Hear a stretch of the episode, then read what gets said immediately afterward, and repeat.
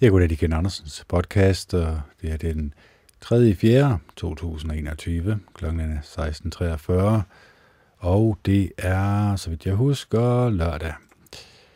Og nu har jeg skiftet mikrofonen ud igen med den anden øh, rørmikrofon, og jeg har skruet den lidt ned og gået lidt øh, tættere på med min stemme. Øh, der kan nok godt stadigvæk høres baggrundsstøj. Det kan ikke helt undgås. Øh, den har også en self-noise selvfølgelig, men det går nu nok. I dag, jamen øh, igen, vi skal jo besøge den øh, bog, vi er i gang med. Hvordan vi taler sammen, hvordan vi kommunikerer. Hvordan vi får øh, det bedste ud af enten et forhold eller et venskab, alt efter hvordan man nu øh, kan bruge den her bog, fordi det er mest parforhold, det er snart det taler om, eller der er tale om her, men man kan også godt bruge det i øh, et venskab. Så, øhm, og jeg håber ikke, at mine P'er og mine S'er lyder for voldsomme, fordi at den er lidt anderledes øh, lydende, den her mikrofon. Nå, men vi skal videre i teksten. Fordi øh, hvad der skete, jamen der er ikke sket alverden, andet jeg lige fik ryddet øh, godt og grundigt op ude i garagen, og så fik jeg lige vasket bilen godt og grundigt. Og ellers øh, er det jo meget lidt, der sker. Det har det nu heller ikke rigtigt. Altså jo, selvfølgelig skal der vedligeholdelse til. Selvfølgelig skal jeg også i gang med, med huset nu her. Nu øh, er det også fantastisk vejr i dag. Det gør jo også rigtig meget. Det gør meget også på humøret, har jeg fundet ud af man bliver sådan lidt mere, øh, lidt mere lykkelig indvendig, eller lidt mere, øh, man glæder sig lidt mere til at komme ud, til at øh, opleve noget, der sker uden for, udendørs. Og øh, det tror jeg også, der er utrolig vigtigt, fordi øh, som jeg kan forstå på det hele, øh, så er det her virtual reality, især til unge øh, mænd, undskyld, unge drenge, øh, kan man kalde det, i øh, før teenageårene og teenageårene, det er meget populært. Øh, så den her virtual reality, hvor man hvor man drømmer sig væk øh, til drømmeland. Det kan godt være, at det er spændende, selvfølgelig er det det. Men man skal selvfølgelig også passe på, at verden ikke øh, bliver så spændende, at det faktisk er mere spændende inden for den her virtual reality, øh, Øh, platform end det virkelige liv. Fordi det er jo en form for virkelighedsflugt. Altså, det er også en form for, vil jeg tro, eller jeg ikke sige, men, men måske lidt en råb, råb om hjælp, fordi selvfølgelig skal vi have venner. Selvfølgelig skal vi have øh, nære venner, som øh, forstår os og som øh, ønsker os det bedste og som virkelig øh, tænker på os. Og det er klart, kunne jeg også have en tendens til måske ikke at tænke så meget på andre end mig selv, nu når jeg er alene, altså single på, øh, er det 20 år. Så det er klart, så har man mani med kun at tænke på sig selv. Men, eller jeg, det skal jeg også plads på med at sige, men, men jeg tænker måske, øh, hvad kan jeg få ud af det, eller øh, hvad kan jeg få ud af livet?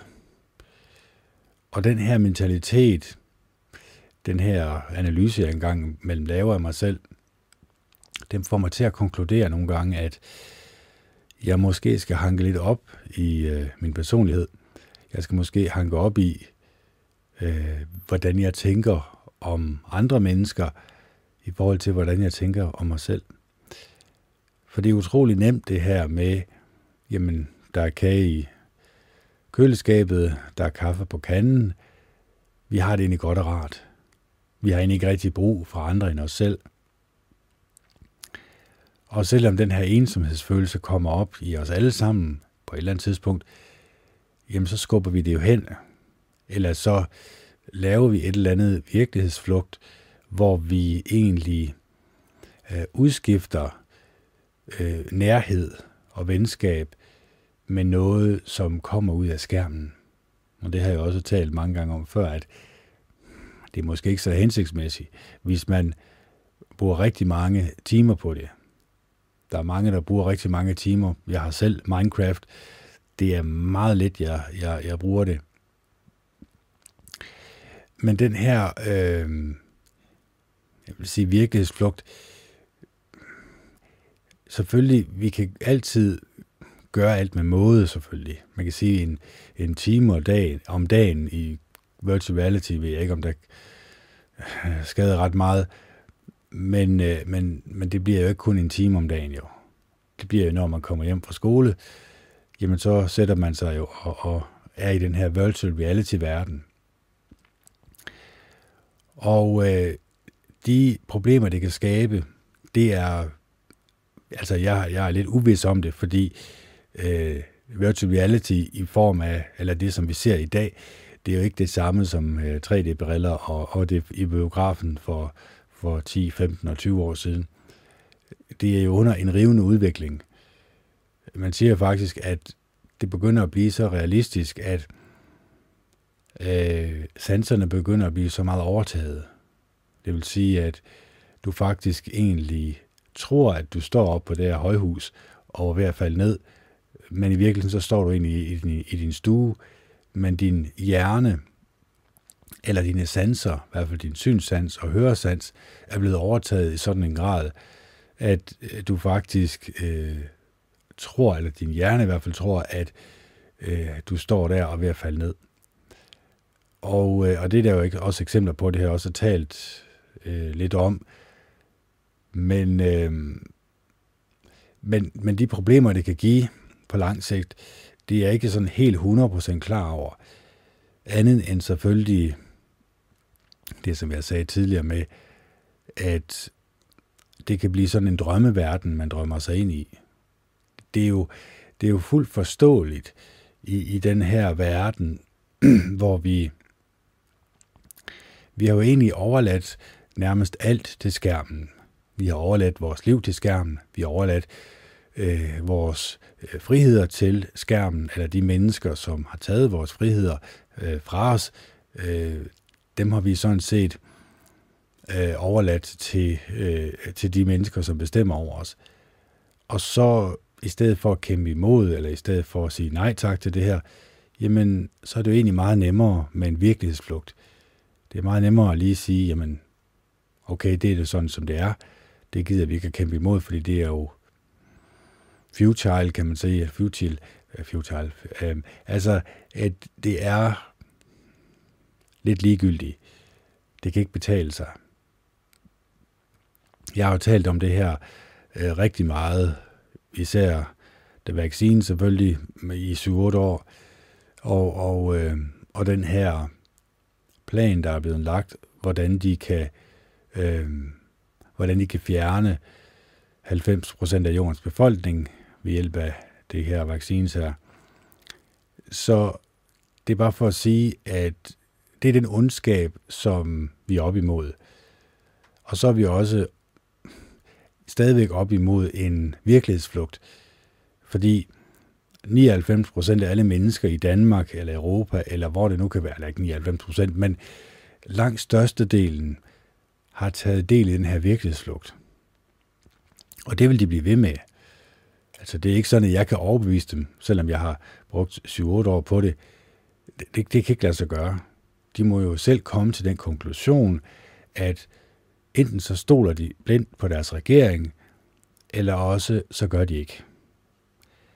Enten så stoler de på, at øh, regeringen er der til for vores bedste, øh, for at vi skal overleve det her virus, eller også det modsatte. Og det er jo klart, at den her kontrast mellem regeringen, der prøver at slå en ihjel, og regeringen, der prøver at redde en, jamen der er jo klart, der vil jo, der vil jo skabes to lejre her. Der vil jo være de mennesker, som fuldt og fast tror på Mohammed, og på, at hun nok skal sørge for at redde alle os alle sammen. Og så er der en modsatte lejr, som jeg er en del af, som tror, at på et tidspunkt, jamen, så kommer der nogle lejre, og øh, hvor vi skal hen, hvis vi ikke vil lade os vaccinere, eller, eller prøve, eller teste. Øh, og så kommer der selvfølgelig også et armbind. Det, det er klart, at vi skal jo, vi skal jo skilles ud fra, fra mængden, og så kan mængden jo hade os, fordi at vi ikke øh, ønsker at deltage i det her enormt store eksperiment med øh, menneskeliv. Så, så det er de to lejre, der er. Og det er klart, der er jo grobund for, at der kan skabes had mellem de her to grupperinger. Og det må man jo nok sige, der er.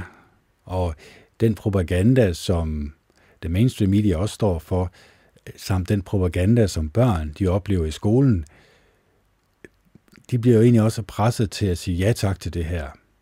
Og når man presser børn i en bestemt retning, så er de fleste børn ikke villige til at sige nej tak til det her. Øh, og det burde de sådan set heller ikke gøre. Altså, det burde jo egentlig være forældrenes pligt at øh, tage hånd i hanke om det her og, øh, og sige, hvor skabet det skal stå over for lærerne. Fordi igen, en statsejet uddannelse vil altid favorisere meningen, som staten promoverer. Det kan ikke, øh, der er ikke andre muligheder. Og, og, og de statsejede ansatte, jamen, uanset om det er politiet eller militæret eller hvad det er, jamen, de går jo for løn hver måned fra staten af. Og jeg ved ikke, om I kender udtrykket, øh, don't bite the hand that feeds you. Altså, man bider selvfølgelig ikke hånden, som fodrer en, det er klart. Så det vil ikke, der, det vil ikke være der, hvor man øh, får de her enorme øh, protester. Jo, der er enkelte tilfælde, hvor politiet har smidt deres skilte i protest. Jeg tror, det var i Holland, øh, der var billeder af det. For de vil ikke være med længere. Og, og det er jo fordi, at når vi ser på regeringen, så ser vi den enten sort og hvid, altså enten øh, en regering, som virkelig ønsker det bedste for os, eller den modsatte lejr, som mener, at, at, øh, at regeringen prøver at slå os ihjel på et eller andet, på et eller andet plan. Øhm, og den der sidste, det er der langt de fleste, det vil de ikke acceptere. Det kommer de heller aldrig til at acceptere. Det gjorde de jo heller ikke i Tyskland. Langt de fleste mennesker, de accepterede det jo ikke, før det var for sent. De vidste udmærket godt, at øh, det her det gik galt, at det var tyrannisk, men på grund af frygt, frygt for at skille sig ud, frygt for at sige nej, jamen så gik det så galt, som det gjorde. Og øh, så kan vi jo spørge os selv, kunne vi ende i den samme situation, eller kunne vi ende i en lignende situation? Øh, og, og svaret, øh, må jeg desværre sige, ja, det kan det. Det er jo ikke for sjov skyld, jeg siger det her. Det er jo en kageopskrift, som virker, ligesom den virkede i Tyskland, så virker den selvfølgelig også i øh, Danmark. Og, eller Sverige, eller Norge, eller øh, Finland, eller Frankrig, eller nogle af de andre steder, hvor at de gerne vil have implementeret det her. Og det er jo et diktatorisk styre, og det kan vi lige så godt indrømme. Det er jo bestemt ovenfra, at sådan bliver det. Enten lader du dig blive testet, eller også kan du risikere fængsel. Det var også sådan, at de foreslog, at vi skulle tvangsvaccineres, men det fik så, der var nogle heldigvis nogen, der stod imod det, men, men det er bare for at sige, at tankegangen er der. Tankegangen er der til at bruge militæret og politiet Øh, øh, til i særdeleshed at, øh, at tage så mange friheder fra befolkningen, at de til sidst ikke har nogen friheder tilbage, men de har sikkerhed. Og så kan man så spørge sig selv, hvor meget sikkerhed får man så, når man overlader øh, trygt alle sine friheder til regeringen. Det er nok meget lidt. Så øh, nu skal det ikke, fordi ellers så ved jeg godt, så bliver det en negativ podcast det her, og det plejer det jo nogle gange at blive en hel time næsten, den første time, og det dur ikke. Så vi skal over i det mere positive. Men det var for at sige, at sådan som jeg ser verden, øh, så ser jeg det som en kæmpestor skraldespand. Det vil sige ikke de mennesker, som bor på, i verden, men the mainstream media, som mennesker lader sig påvirke af. Fordi mennesker er ikke villige til at analysere det, de får ind gennem øjnene og ørerne, og være selektiv med det, de får ind gennem øjnene og ørerne. Så er der mange, der siger, jo, det er jeg. Ja, men hvor stor er din skraldespand? Eller kan du overhovedet se, at det er en skraldespand? Kan du se, at voldelige videofilm, voldelige computerspil, øh, øh, film, som portrætterer menneskers dårlige egenskaber, som noget, man kan lade sig underholde med, samt de asociale medier, Facebook, Twitter, Instagram, og øh, det mainstream media, som konstant fortæller dig, hvad du skal frygte, og så kommer løsningen, og så nu også virtual reality, at det er en del af skraldespanden. Det er ikke noget, som kan give dig varig lykke og glæde. Det er ikke noget, hvor du står op øh, hver morgen og er glad og lykkelig over, at nu har vi fået endnu en dag. Det bliver spændende at se, hvad vi skal opleve. Lad os da få så meget ud af dagen som overhovedet muligt. Fordi det er, det er falske følelser, der bliver solgt her, eller det er negative følelser, der bliver solgt her, og tager man imod det fra skraldespanden, jamen så kan man ikke andet end det, jeg kalder blive mentalt syg. Øh, så går man rundt, når jeg nu snakker om øh, vores indre stemme, at vi har mange af os en indre stemme, som ikke er særlig behagelig, når, de, når den taler til os. Jamen, den kommer et sted fra. Jeg ved godt, den kommer fra vores forældre på et tidspunkt, ikke også? Men i særdeleshed så kommer den jo også fra, hvad vi stopper ind gennem øjnene og ørerne.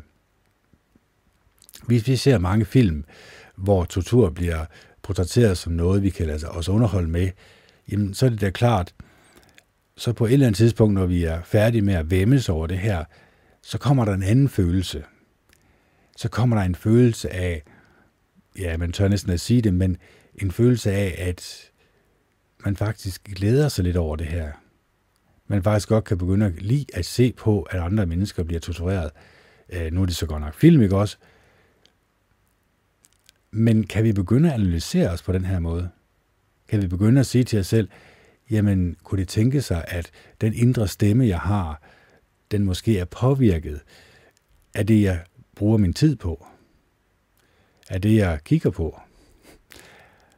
Øh, og det må jeg jo konkludere, det er, så derfor jeg beskæftiger mig slet ikke med det.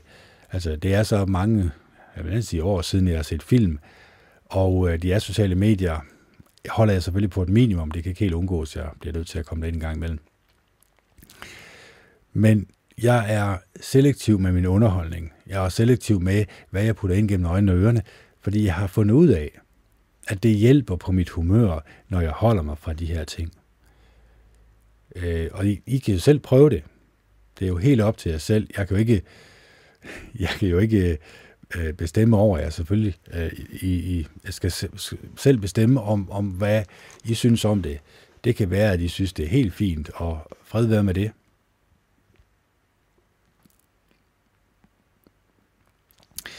Men, men vores, vores vrede kommer jo et eller andet sted fra. Det, det kommer jo opbygget indenfra, øh, og der er en grund til, at vi tænker vrede tanker. Nu siger jeg ikke, at det kommer ud som vold. Det er jo i sidste instans, det gør det, men at vores tanker om vold kan være starten på en glidebane. Og den synes jeg, at vi skal bekæmpe. Og man kan kun bekæmpe dårlige negative egenskaber med gode positive egenskaber. Så det er at opbygge kærlighed til hinanden, og til sig selv, det er at opbygge medlidenhed og medfølelse og venlighed og ydmyghed og mildhed. Det er, at man kan beherske sig selv. Det er, at man tænker sig om, inden man taler. Det er, at man føler, at andre mennesker også øhm, har ret til lykke eller livsglæde. De har også mm, de skal også have mulighed for at føle livsglæde i deres liv. Og livsglæde, det kommer jo mange gange af, når man beskæftiger sig med de positive egenskaber. Har man ringet rundt og snakket med venner i dag? Har man ringet rundt og givet dem et smil på læben? Har man prøvet at opmuntre dem? Har man prøvet at så vidt muligt at øh, være en lille solskinshistorie i deres liv. Fordi igen, det kunne jo være, at de sad og følte sig ensomme og følte, at verden var lidt et trist sted at være. Fordi det er den jo i øjeblikket. Altså, selvom solen den skinner, så er friheden taget fra os i særdeleshed, ikke også? Og langt de fleste i befolkningen har jo valgt at gå med på den her linje. Og det er jo, må man desværre sige, meget farligt. Det kan godt ende et sted hen, der ikke er særligt rart at være. Øh, Nordkorea eller Kina er stjerneeksempler på det. Og når vi først er derinde, når der først er sat lås og slå, når først militæret har vendt, været og hentet os, øh, eller politiet har været og hentet os, ja, så er der jo ikke ret mange, som, øh, som står op for en. Det er der jo ikke i forvejen. Så må man jo stå op for en selv, jo. Så må man jo sige til sig selv, jamen, hvis den her, eller hvis det her det kommer til at ske i fremtiden, det håber jeg selvfølgelig ikke, det gør. Øh, jeg beder også til Jehova Gud om, at det ikke gør det. Jeg beder til Jehova Gud, han griber ind, og så fjerner han alle onde mennesker her på jorden. Det bliver også noget af et arbejde, må man sige.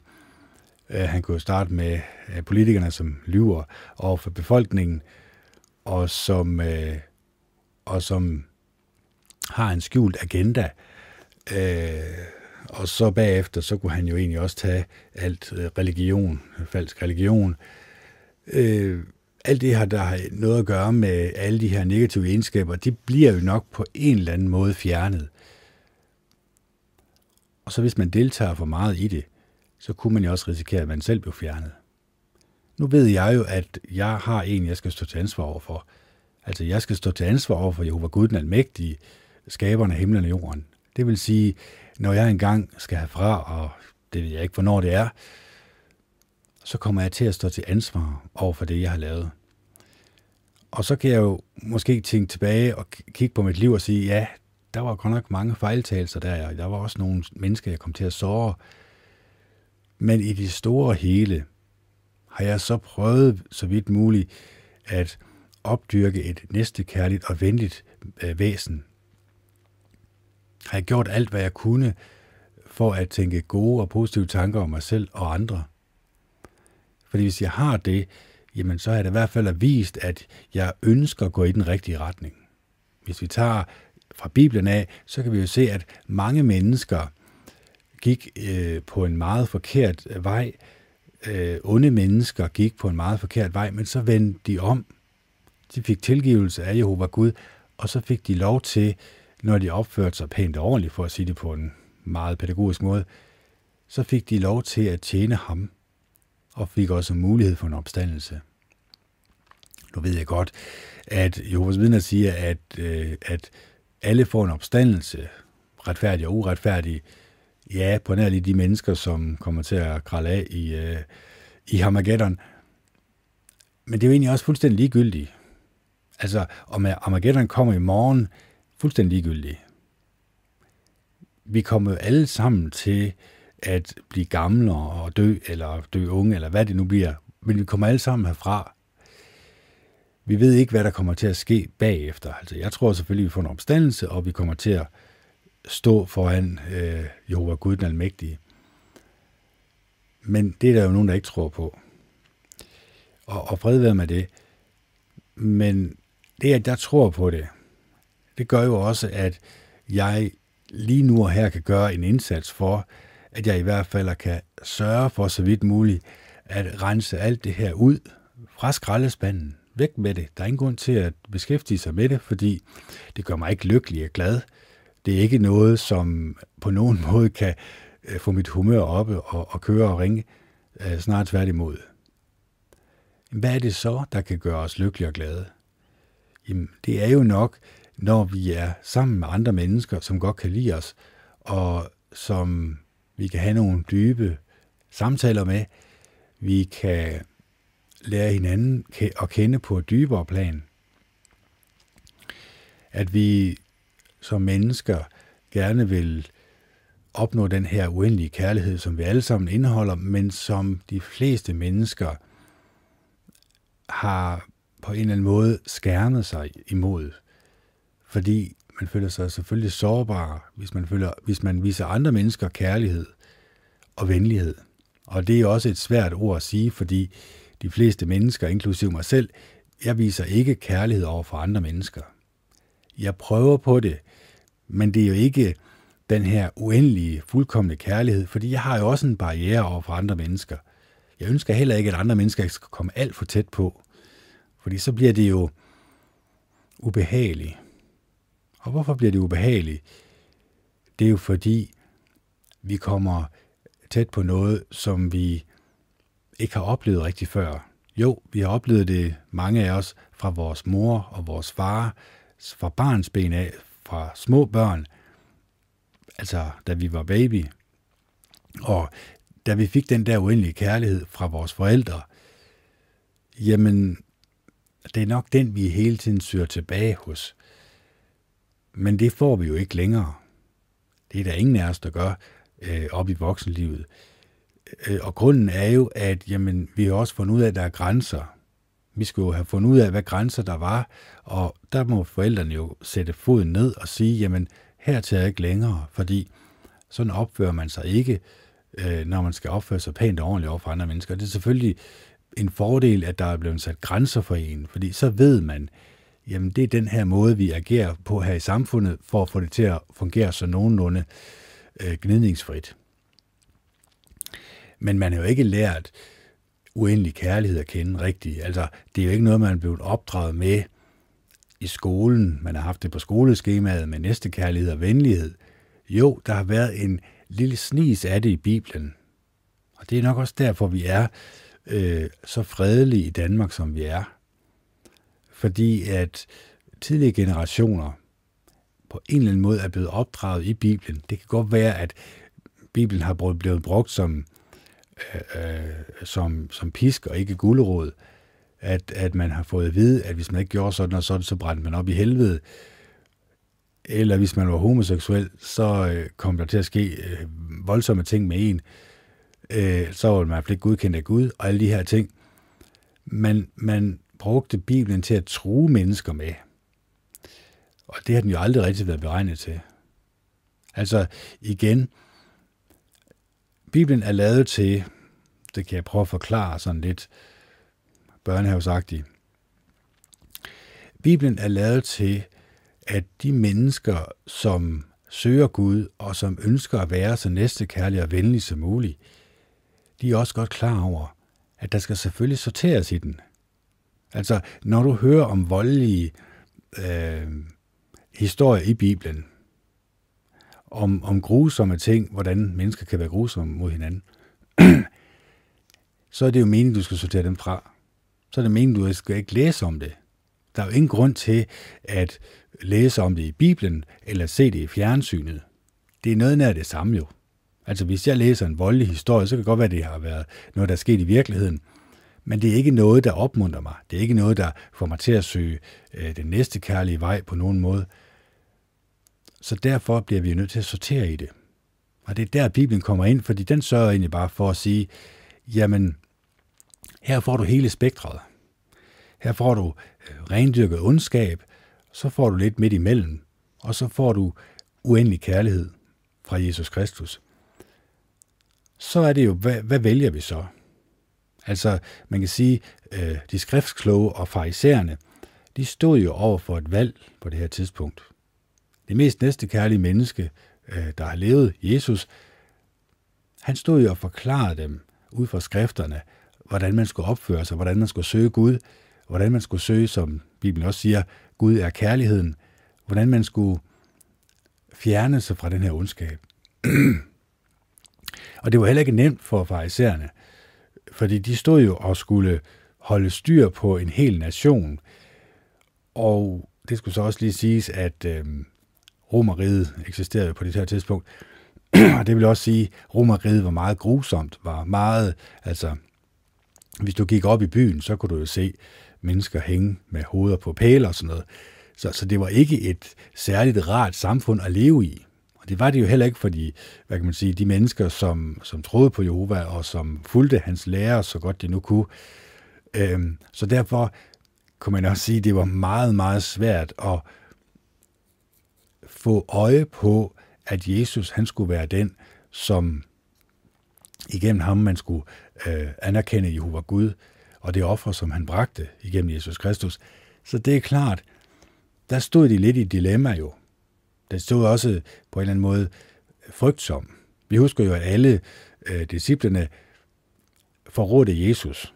De nægtede at kendes ved ham på grund af frygt over for menneskemængden, på grund af frygt for at blive slået ihjel og tortureret selvfølgelig. Så øh, det er ikke for ikke at sige, at Bibelen har noget godt. Det har den bestemt. Den har jo på en eller anden måde formet vores samfund. I større eller mindre grad selvfølgelig.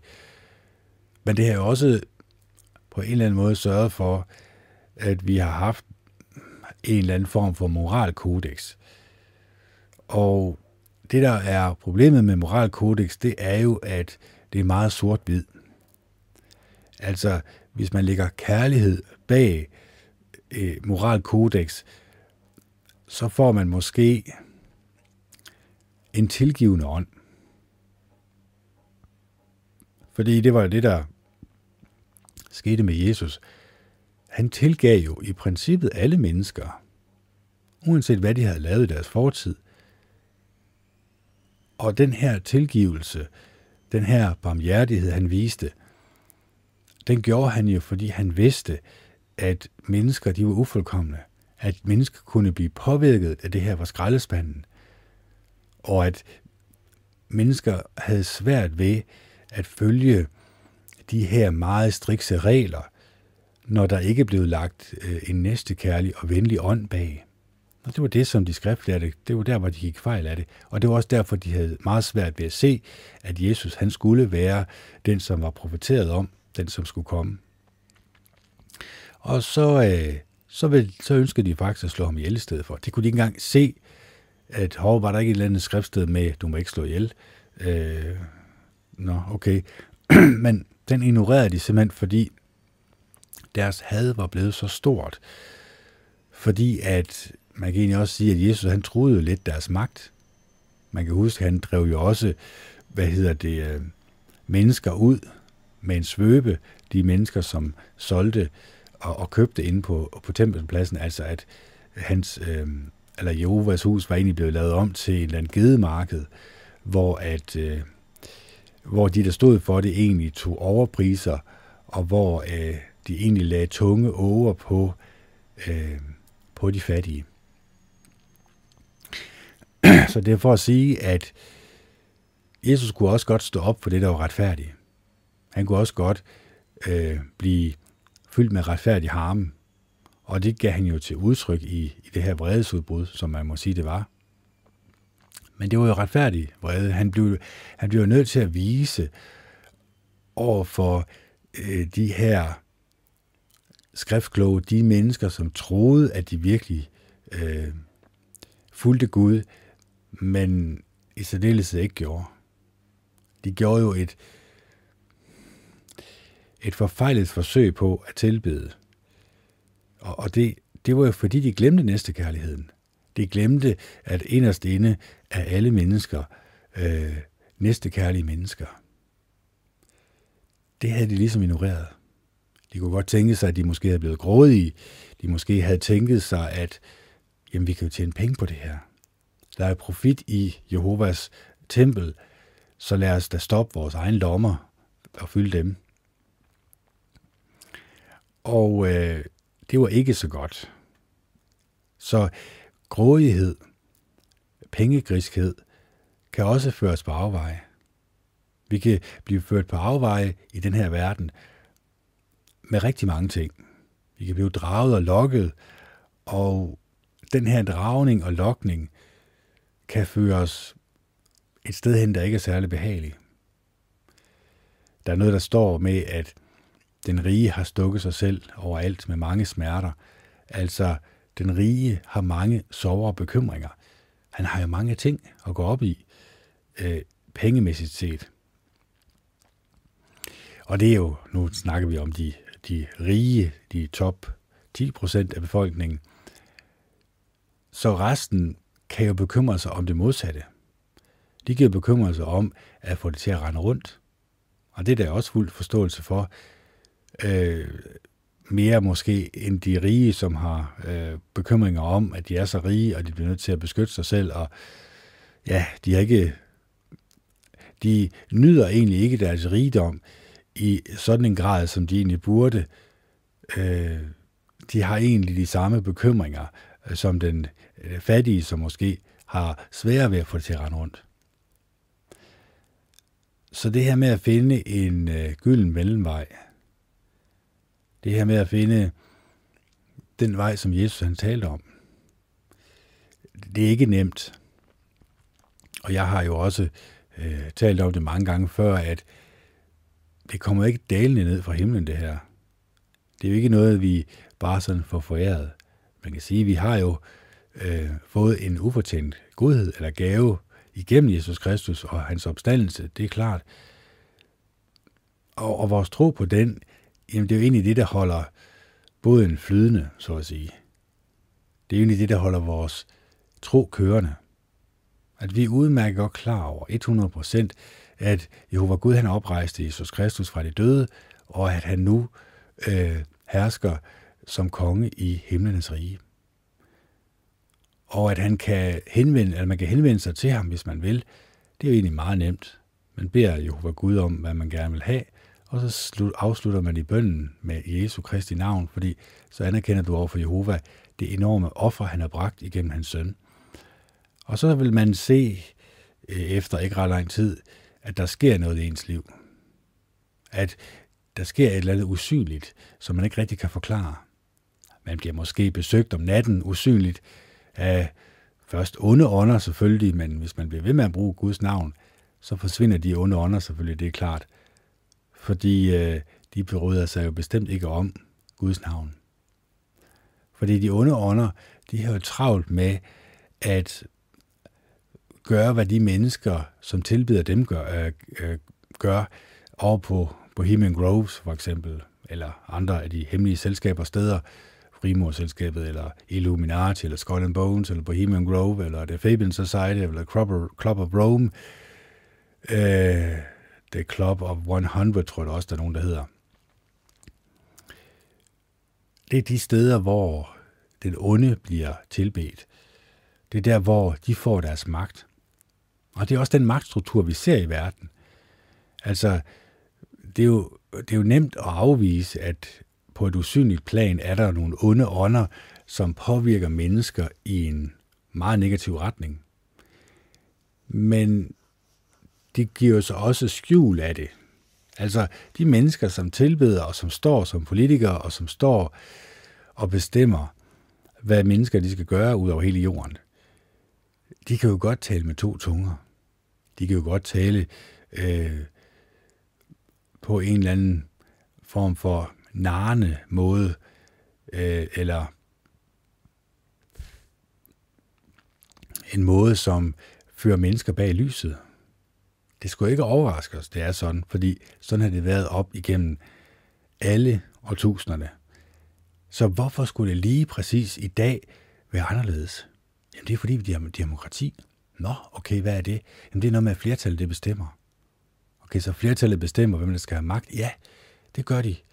Okay, men de mennesker, er, det, er de anderledes, end de var for 500 år siden? Altså mentalt set, har de udviklet sig til at være mere næstekærlige og venlige mennesker? Eller når de bliver præsenteret for magt, eller den magtstruktur, der er, får de så at vide, at hvis du gør sådan og sådan, så skal du nok få, så skal du nok få mere magt. Så skal vi nok sørge for, at du får en høj stilling inden for EU, eller hvad det nu kan være. Så der måske er en øh, skjult agenda bag de her mennesker, og som udgiver sig for at være gode og rare mennesker, næstekærlige mennesker, men inderst inde er de ren ondskab. Det er jo de ting, jeg synes, man skal stille sig selv. De spørgsmål, synes jeg, er rare at stille sig selv en gang imellem. Jeg siger ikke, at det er rigtigt. Det håber jeg heller ikke, det er. Jeg håber selvfølgelig, at de er næstekærlige og venlige mennesker, som ikke går med en skjult agenda, og som ikke ønsker at putte mennesker i lejre og sådan noget. Selvfølgelig gør jeg ikke det. Og som ønsker øh, at flytte øh, mundbindet ned øh, på armen i stedet for. Selvfølgelig håber jeg ikke det. Det, det, det, det må, altså fra et menneskeligt synspunkt, så vil jeg da gerne ønske, at jeg kunne leve de næste, ja, hvor mange år det nu bliver, sådan fredelig og rolig og jeg bare kan blive ved med at opdyrke min øh, næste kærlighed og venlighed. Det gør vi det alle sammen. Vi vil da gerne være omgivet af venner, som elsker os, og som vil os det bedste. Selvfølgelig vil vi da det. Men øh, vi skal så også være klar over, at som jeg tror på, hvis man overlader magten for meget til regeringen, jamen så er det ligesom, en, så er det ligesom at tilbyde dem en utrolig lækker lavkage. Får du noget af lavkagen, øh, Kenneth, øh, når de har været færdige med det? Øh, det skal du ikke regne med. Det vil være næste kærlige at tænke, og nu tager jeg et stykke, det er lige fordelt her. Det er jo også den her kommunistiske øh, tilgang til det, øh, som ikke virker i praksis, fordi det er jo staten, der skal sørge for ressourcerne, bliver for ligeligt fordelt, og det skete ikke i Rusland, øh, skal jeg lige love for, snart tværtimod. Så det kunne også godt tænke sig, at det kom til at ske i dag. Så det kunne godt tænke sig, at det her vaccinepas kunne udvikle sig til, at vi måske øh, skal gå med armbind, skal begynde at sortere i mennesker, sådan at de mennesker, som er vaccineret, jamen de er de gode samfundsborgere, øh, de kan få stempel i pas, og de kan komme til øh, alt muligt øh, haløjse sjovt. Men alle de andre, de er jo beskidte, de er jo onde mennesker. De skal da, ja, nu skal jeg ikke sige det højt, men I ved godt, den onde tankegang, den kan man meget nemt komme ind på. Men den skal vi undgå. Og måden vi undgår det på, det er at være opmærksom på, når den kommer. Altså, hvis alle i Tyskland, nu siger vi bare et eksempel, de var klar over, at hov, nu kommer der ondskab ind, nu skal jeg til at vælge mellem det gode og det onde. Jeg vælger selvfølgelig det gode, det er klart. Jeg afviser selvfølgelig det onde. Hvis alle i Tyskland gjorde det, hvis alle i Tyskland sagde, at den knold sparker derop, han kan da bare lukke røven. Altså, ham gider vi da ikke at høre på. Ham gider vi da ikke at give magt overhovedet. Hvad er nu det for noget møg? Men vi skal så lige være klar over, at Tyskland var jo ludfattig. Og ham her, her overskæg, han tilbød dem jo, at hvis han kom til magten, så skulle han nok sørge for, at folk de fik arbejde, de fik mad på bordet. Øh, der var brød i brødkammer, så at sige. Og han overholdt jo det. Altså han skabte jo en enorm industri. Han skabte jo en velfærdssamfund uden lige. Ja, han var sponsoreret fra USA. Det er klart, pengene de bliver ikke bare sådan...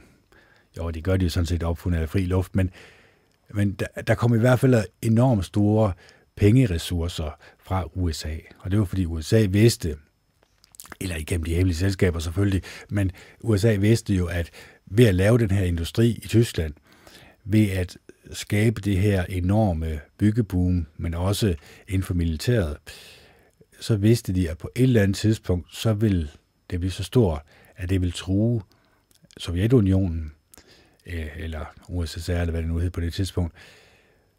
Og da man siger, at USA, nej undskyld, at Hitler, han, han double-crossed øh, USA, da han egentlig prøvede at lave en aftale med Rusland, men vi skal være klar over, at alle de hemmelige selskaber hænger jo sammen. Så det er jo her, det er jo bare et spil for galleriet. Altså, om det er nazisme eller kommunisme, jamen, det er egentlig det samme resultat, du får ud af det. Du får et totalitært styre, hvor befolkningen frygter deres regering, de, de frygter politiet, de frygter militæret, fordi de, hvis de ved, så bliver de taget afsted til nogle ikke særlig sjove steder at være, og der kan godt være, at øh, det kommer til at gøre rigtig afs. Det er det samfund, som vi også er ved at bygge op nu. Det er det, jeg i hvert fald kan se. Der er præcedens for, at vi kan skabe det her had mellem hinanden. Lad os da undgå det. Lad os da sige nej tak til det. Lad os da afvise det. Lad os gøre alt, hvad vi kan for at afvise det. For det er det nu, der skal afvises. Det er ikke om fem år, eller om to år, eller om et år, når øh, der er blevet foreslået noget i lovgivningen, som virker endnu mere sindssygt end i øjeblikket, og det må man jo nok sige, det gør allerede nu. De ting, der er blevet besluttet, er jo fuldstændig øh, sindssyge. Altså man tror, det er løgn.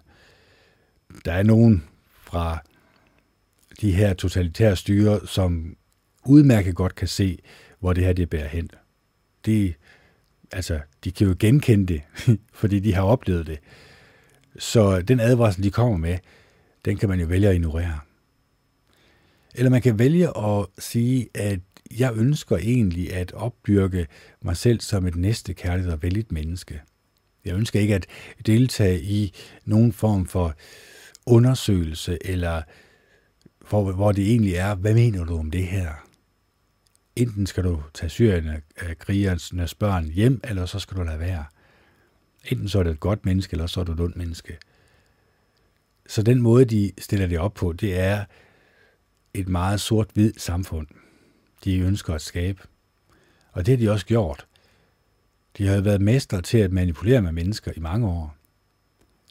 Men jeg sagde for 7 år siden nej tak til det. Og det håber jeg selvfølgelig også, I vil være med til at sige nej tak til. Så det der, vi stopper ind gennem øjnene og ørerne, det er jo op til os selv. Hvordan vi bliver påvirket af det, jamen det kan vi jo kun, vi kan kun gisne om det, hvis vi ikke er villige til at sige til os selv, jeg bliver manipuleret med. Jeg ønsker ikke at blive manipuleret med længere. Hvordan kan jeg undgå det? Det kan du jo ved at opdage det. Opdage det i tide, så at det ikke løber løbsk, ligesom det gjorde i andre lande i fortiden. Så øh, med disse ord kan I rende og hopkage. Nej, det er selvfølgelig ikke rigtigt, men det er bare for at sige, at øh, vi, vi mennesker, vi er øh, utrolig naive. Vi er utrolig nemme at narre. Vi er utrolig nemme at skubbe i en retning, som ikke er særlig behageligt om to eller tre år, eller for vores børn og børnebørn. Hvorfor egentlig ikke? Jamen det er jo fordi, at langt de fleste mennesker er inderst inde næste kærlige og venlige. Langt de fleste mennesker tænker ikke onde tanker om hinanden. Eller i hvert fald ønsker ikke at gøre det. Så derfor tænker de jo heller ikke onde tanker om politikere, som sidder ved magten, eller de mennesker, som sidder bag og trækker i trådene. Det er nogle gange, så tænker man slet ikke på det, fordi man tænker, nå jamen, det er jo sølvbevishattene, de mener jo det, så det behøver vi slet ikke at beskæftige os med. Lad os da komme tilbage til øh, politikken og Ekstrabladet og BT og alle de andre øh, aviser, som mere eller mindre er statsejet. Så øh, det er bare for at sige, at jeg, jeg laver ikke, nu kan man så sige, nu blev det ikke 47 minutters øh, på opmundring. Øh, Øh, der blev lidt opmundring, det håber jeg da.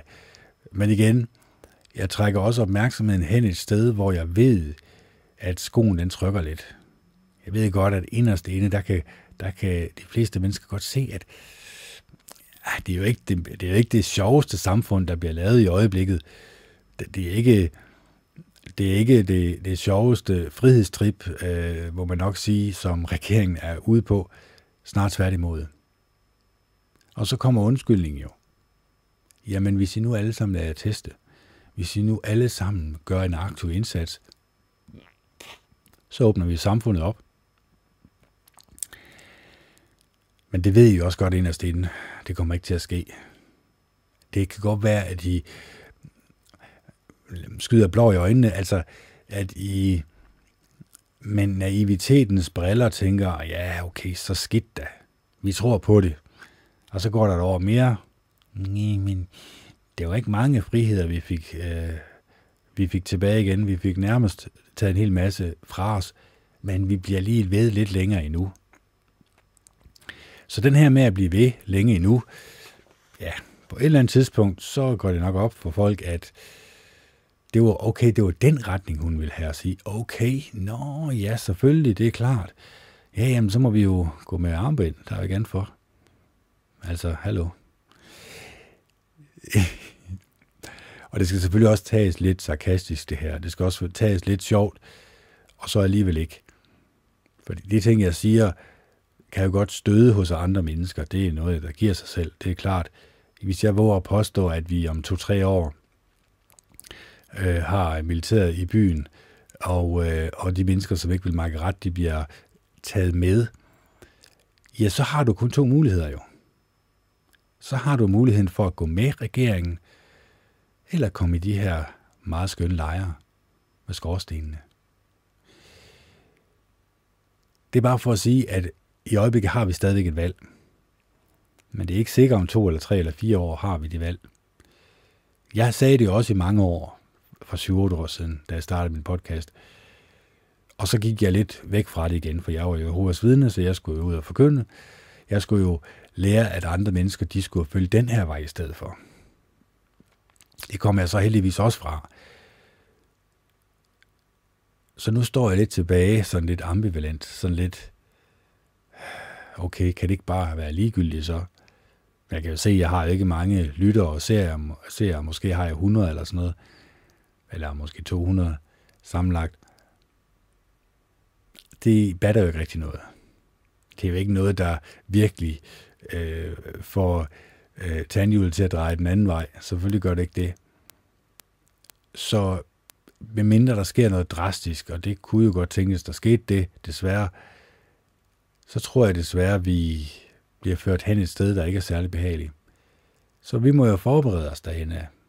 Så må vi jo tænke, okay, jamen, når nu samfundet kører den her vej, den her retning, så må vi også gøre, hvad der bliver sagt, sådan set. Ellers må vi jo melde os til en eller anden modstandsbevægelse.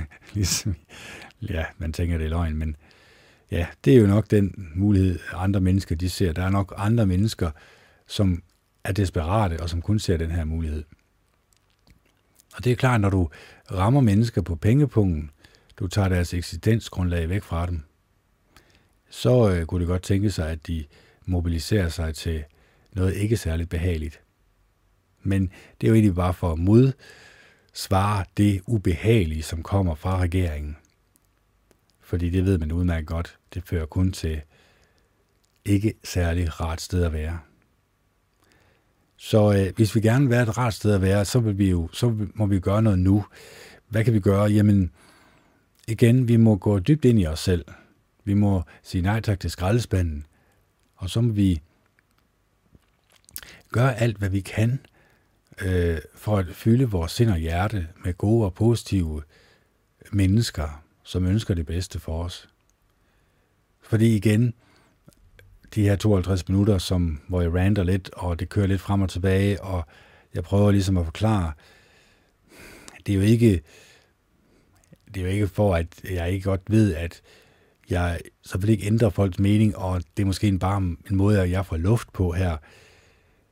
Men jeg synes også, det er ret vigtigt. Så man kan ikke komme ind til mig og sige, hvad er Kenneth, vidste du det her? Ja, selvfølgelig gør det det. Jamen, hvorfor sagde du ikke noget? Jamen, I kan da bare lytte til min podcast. Så nem er det da. Altså, I kan da bare downloade den her, så kan I sidde og lytte de her to timer, og så kan I se efter, om I får noget ud af det. andet at I måske bliver skræmt fra videre sans.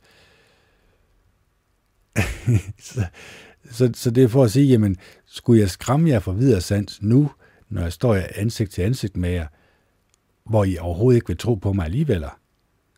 Eller når jeg nu sidder stille og roligt her og prøver at forklare det. Altså, det er jo hip som hap jo. Fordi enderesultatet vil jo stadigvæk være, at de fleste mennesker vil selvfølgelig ikke tro på mig. Det er klart. Selvfølgelig vil de ikke det. Altså, hvorfor skulle de? Altså, hele deres eksistensgrundlag bliver jo reddet væk fra dem, hvis at de begynder at tro, at regeringen er imod dem, er onde og ønsker at øh, slå mig ihjel, hvis jeg ikke vil med vaccinerne. Så derfor, jamen, så kan jeg jo snakke for en dør, eller en maling, der tørrer. Det er fuldstændig ligegyldigt. Og, og selvom jeg ved godt, at når vi desværre går imod mørkere tider, og mennesker godt kan se det her, altså at de her ting, jeg nu har været inde på, jamen, de kommer til at ske. Og mennesker, de kan godt se advarselstrikanterne. De kan godt se advarsel eller stopskiltene, men de kører bare videre.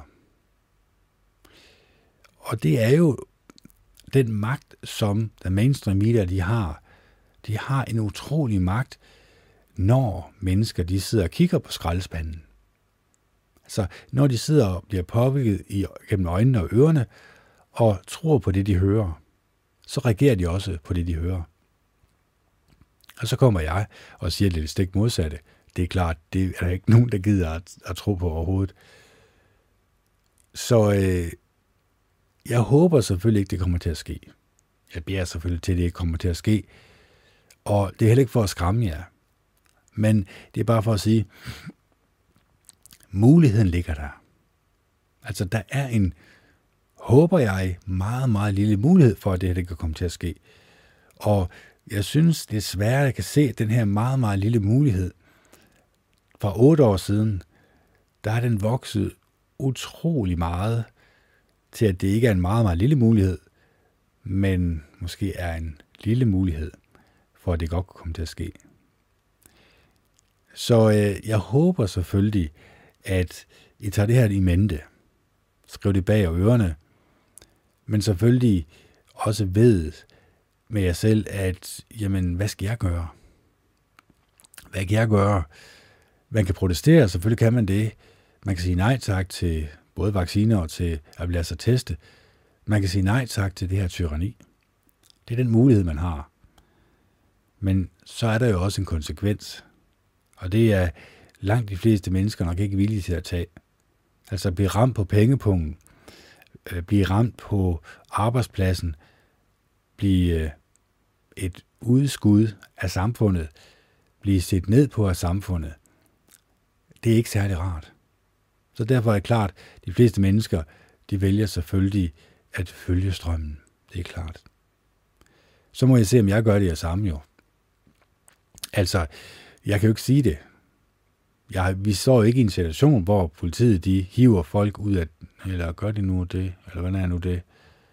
Ja, der var der jo noget med, at øh, Ytringspligts-podcasten, den blev besøgt af politiet.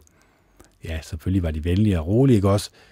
Men det var jo lidt sjovt, at det lige præcis var dem, de besøgte.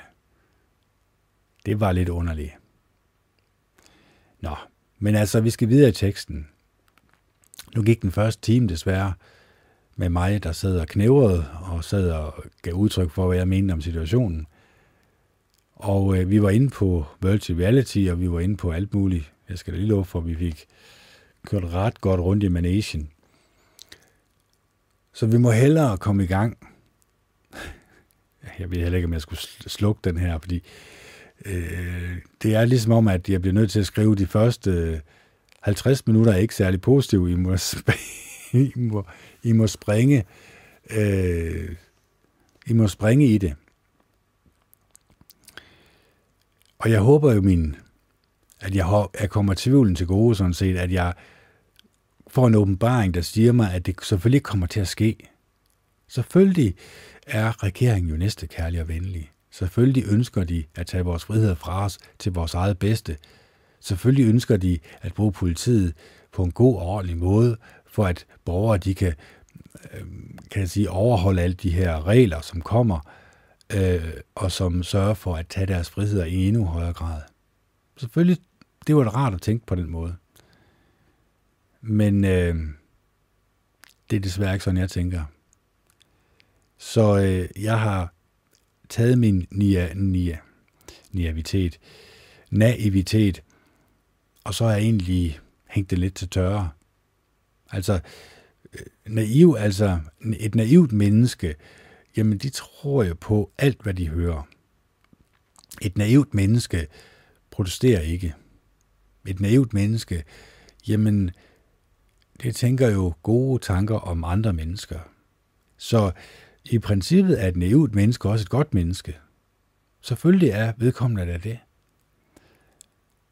Han eller hun har jo mulighed for at opdyrke en eller anden form for næstekærlighed. Men den er måske rettet forkert hen.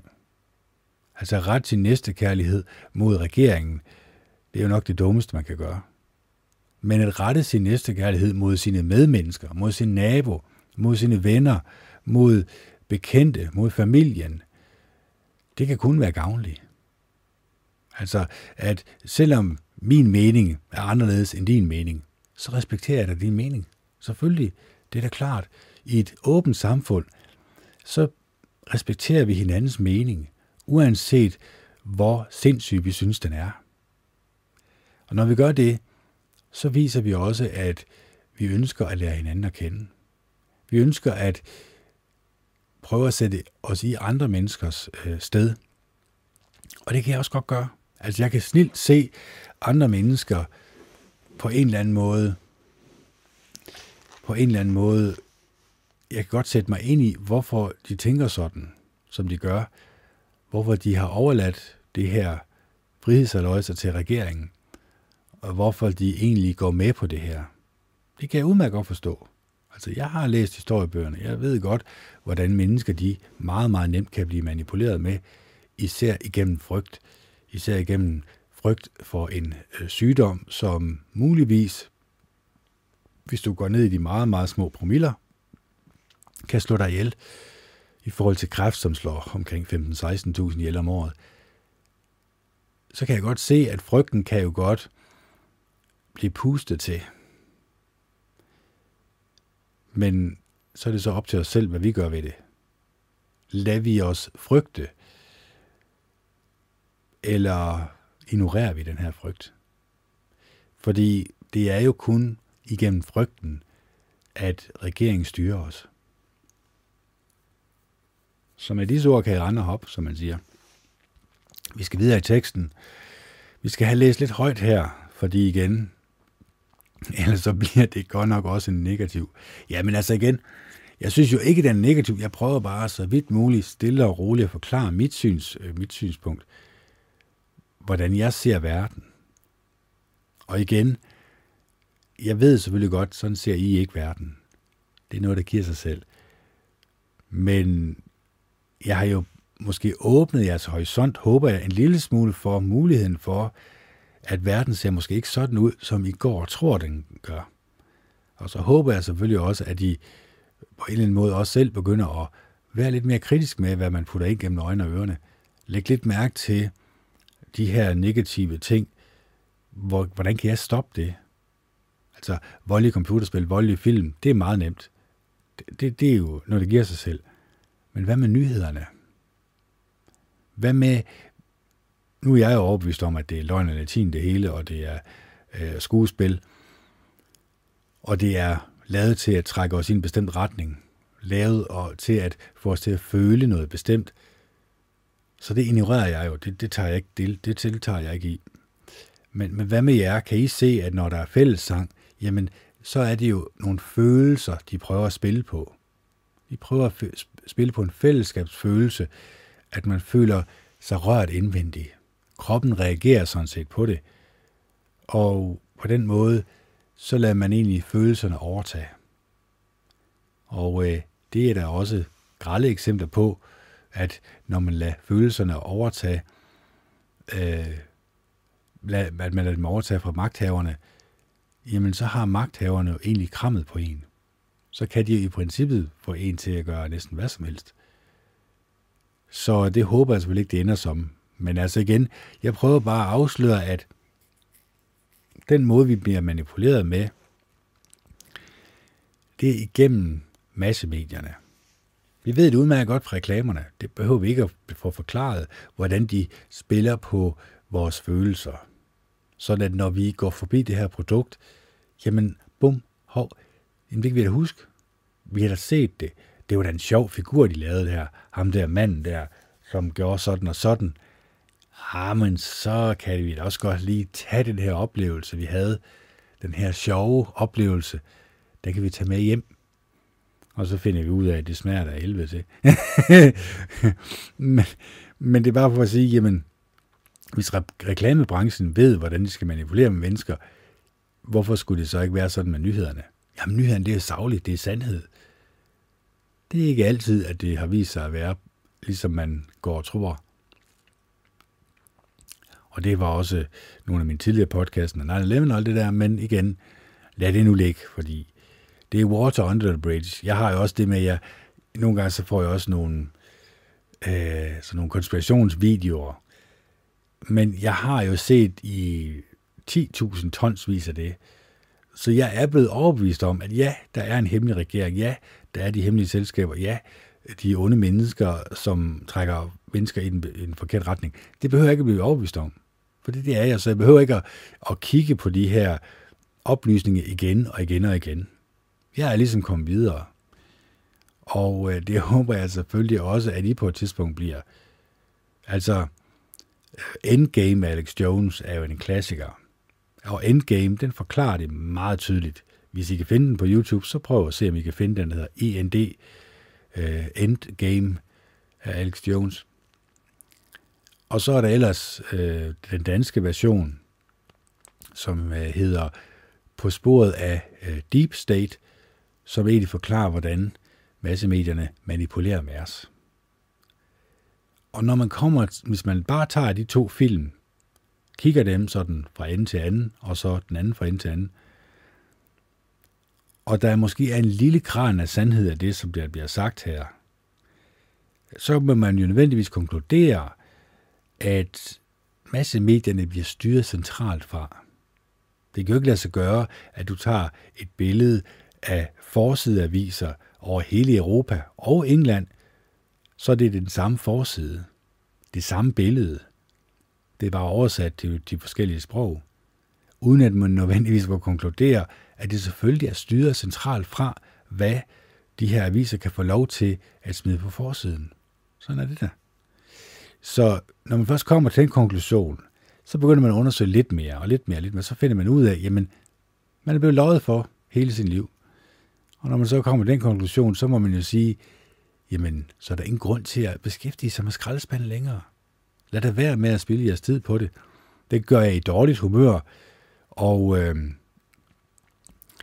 og, og skraldespanden består også af Facebook-grupper og Instagram og Twitter, ikke også? Facebook-grupper, som, hvor at man skændes om et bestemt emne, for eksempel vacciner, eller for eksempel et eller andet andet. Men det er jo en form for skytte, øh, nymoderne skyttegravskrig, kan man sige, hvor at de forskellige lejre, de egentlig ikke vil høre på den anden lejr. Og det er jo det, som Facebook godt ved, jamen det er jo det, der blev skabt for. Det blev skabt i sidste instans for, at folk de skulle skændes og dele sig op i to hold. Og den her delen sig op i to hold, det tror jeg også, vi kan have en fornemmelse af, at de også gerne vil have, at vi skal gøre nu. Især øh, med vaccinerne. Så det er for at sige, at når vi er klar over, at vi bliver manipuleret med, så kan vi gøre noget ved det.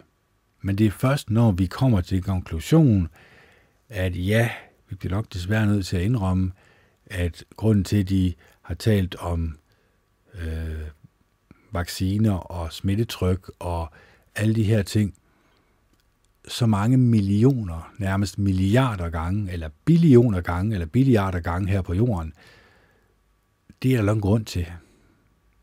Det er jo nok for at skubbe mennesker i en bestemt retning. Og den retning er måske ikke særlig behagelig at tænke på. Så øh, nu gik der endnu 8 minutter, og jamen Ken, du har meget at, at sige, øh, og jeg ved ikke, hvor meget øh, der kan bruges til at være et mere næstekærligt menneske. Så vi skal ligesom holde nu her. Det kan jeg også godt mærke, at jeg er ved at være træt. Træt af at sige de samme ting igen og igen. Så vi skal have forskellige partyper og familietyper. Og så skal jeg lige se her. Hvad tager vi? Vi tager... Ja, det lige meget, du tager den der.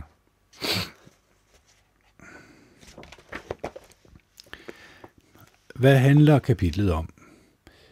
I dette kapitel beskriver vi forskellige karakteristiske træk i nogle typiske partyper. Vi ved fra forskning og fra vores øh, forelæsninger, at forskellige partyper og deres nuværende familie har forskellige problemstillinger. Vi har fra vores arbejde med par samlet eksempler på de problemer, de ofte står med, og giver vores bud på, hvilke samtalemetoder, der med fordel kan anvendes af den enkelte type. Supplerende til partyperne beskriver vi også nogle karakteristiske familietyper, med vægt på de værdier og holdninger, der holder familien sammen. Disse værdier og holdninger er stærkt bestemmende for, hvordan vi anbefaler par at tale sammen om de problemer og udfordringer, familien og parret står overfor. Jeg skal lige have den lidt længere hen, den her.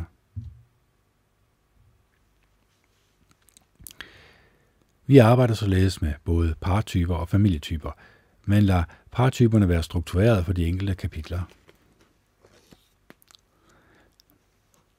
Partyper. Par uden børn. Karakteristisk. I er et par, der for nylig har fundet sammen. I er måske stadig hver sin bolig, men opholder jeg kun i begrænset omfang hver for sig. Eller I er måske lige flyttet sammen. I kan være forskellige køn, eller I kan være af samme køn. Hvis I er unge, er I sandsynligvis på vej til ud til arbejdsmarkedet, er måske midt i en uddannelse, eller også er I nye på arbejdsmarkedet. I ved af egen erfaring og fra venner, at det kræver mange timer hver dag at få fodfæste på arbejdsmarkedet og samtidig etablere et nyt forhold. Er I ældre, har I måske selv valgt at leve hver for sig og alligevel været sammen. I har en realistisk opfattelse af, at jobbet kræver så meget, at det ikke er muligt at bo sammen og stifte familie. Nummer 2. Det samlevende par i den etablerede familie. Karakteristisk. I er en etableret familie. I har været gift eller har boet sammen i en del år og har børn. I arbejder begge og har måske et krævende job, som kræver, at I arbejder mange timer hver dag. Ofte har jeg arbejdet med hjem eller er på arbejde nogle timer i weekenden. Mest af hensyn til jeres børn ønsker især den ene af jer en større bolig. Det er den anden ikke enig i, fordi jeres økonomi ikke kan klare en større og dermed dyrere bolig. I tager på relativt dyre ferie med børnene, og det vil partneren ikke give afkald på. Nummer 3. Den, det unge par i den nystiftede familie. Karakteristisk. I er en ung familie etableret for nylig. Måske har I lige fået jeres første børn eller barn, og I har kendt, hvor meget arbejde der er forbundet med et lille barn. Selvom I begge elsker jeres barn overalt på jorden, har I alligevel en fornemmelse af, at jeres parforhold er under pres, fordi ingen af jer synes, at I har tid nok til at pleje jeres parforhold. Bekymringerne i forhold til jeres forhold fylder en del. Barnet stjæler meget af jeres tidligere frihed og forstærker den usikkerhed, I oplevede i forhold til det at leve med den nye rolle som forældre. Nummer 4. Den erfar det erfarne par i den sambragte familie. Karakteristisk, I lever i jeres andet parforhold. Måske er I først for nylig flyttet sammen, fordi I ville give jer tid til at lære hinanden og, hin og hinandens børn at kende, før I flyttede sammen under samtag. Det har været en stor beslutning at flytte sammen. I lever med dine børn og mine børn, og nu venter I jeres fælles barn. I oplever måske begge problemer i forhold til den tidligere partner.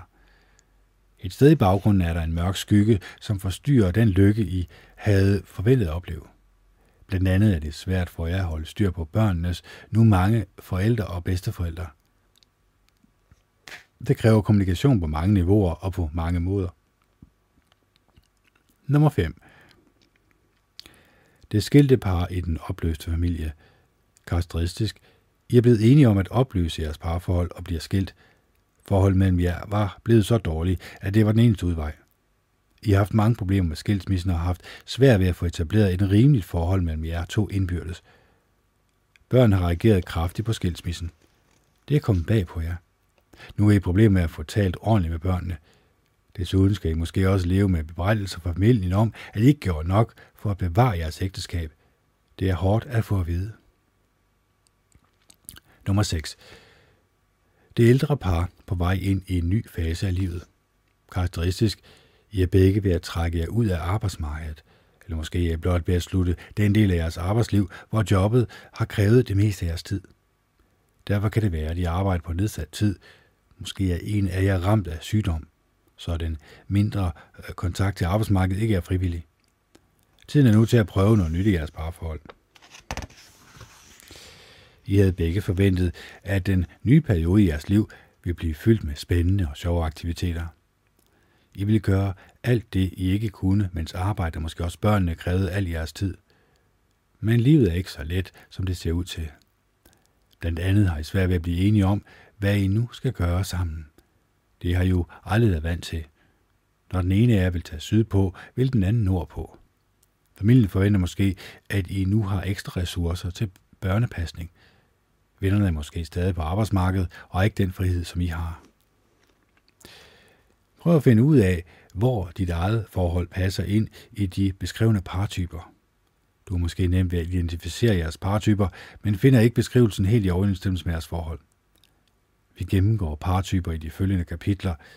Når I begynder at tale sammen, kan I eventuelt selv rette, supplere og udvide beskrivelsen.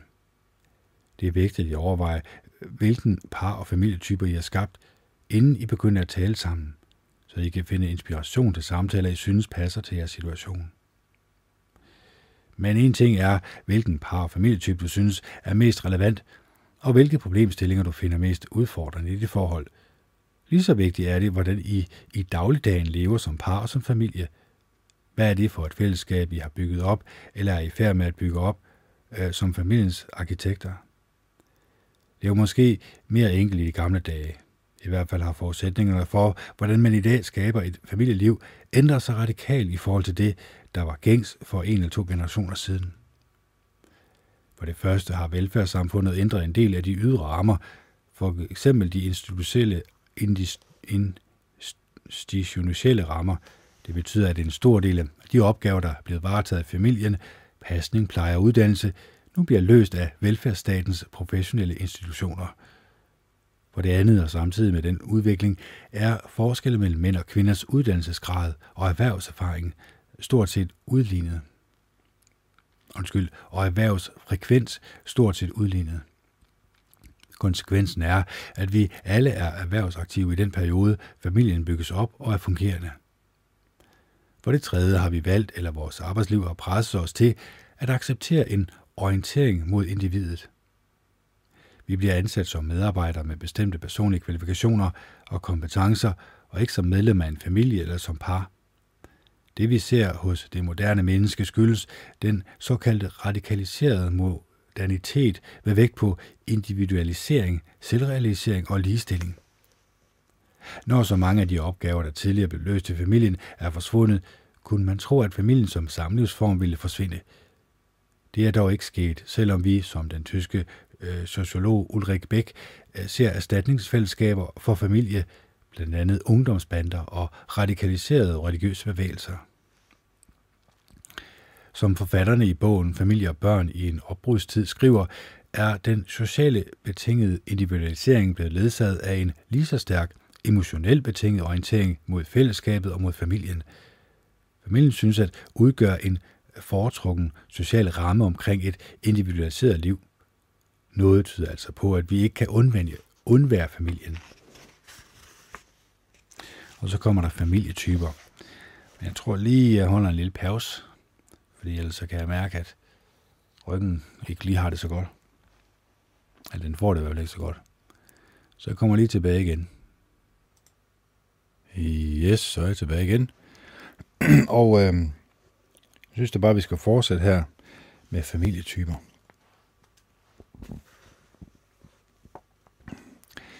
Der står her, den svenske familieforsker Lars Denrik har lavet en familietypologi, som vi finder inspirerende, fordi den kan bidrage til at finde de udfordringer, par og familietyper står med.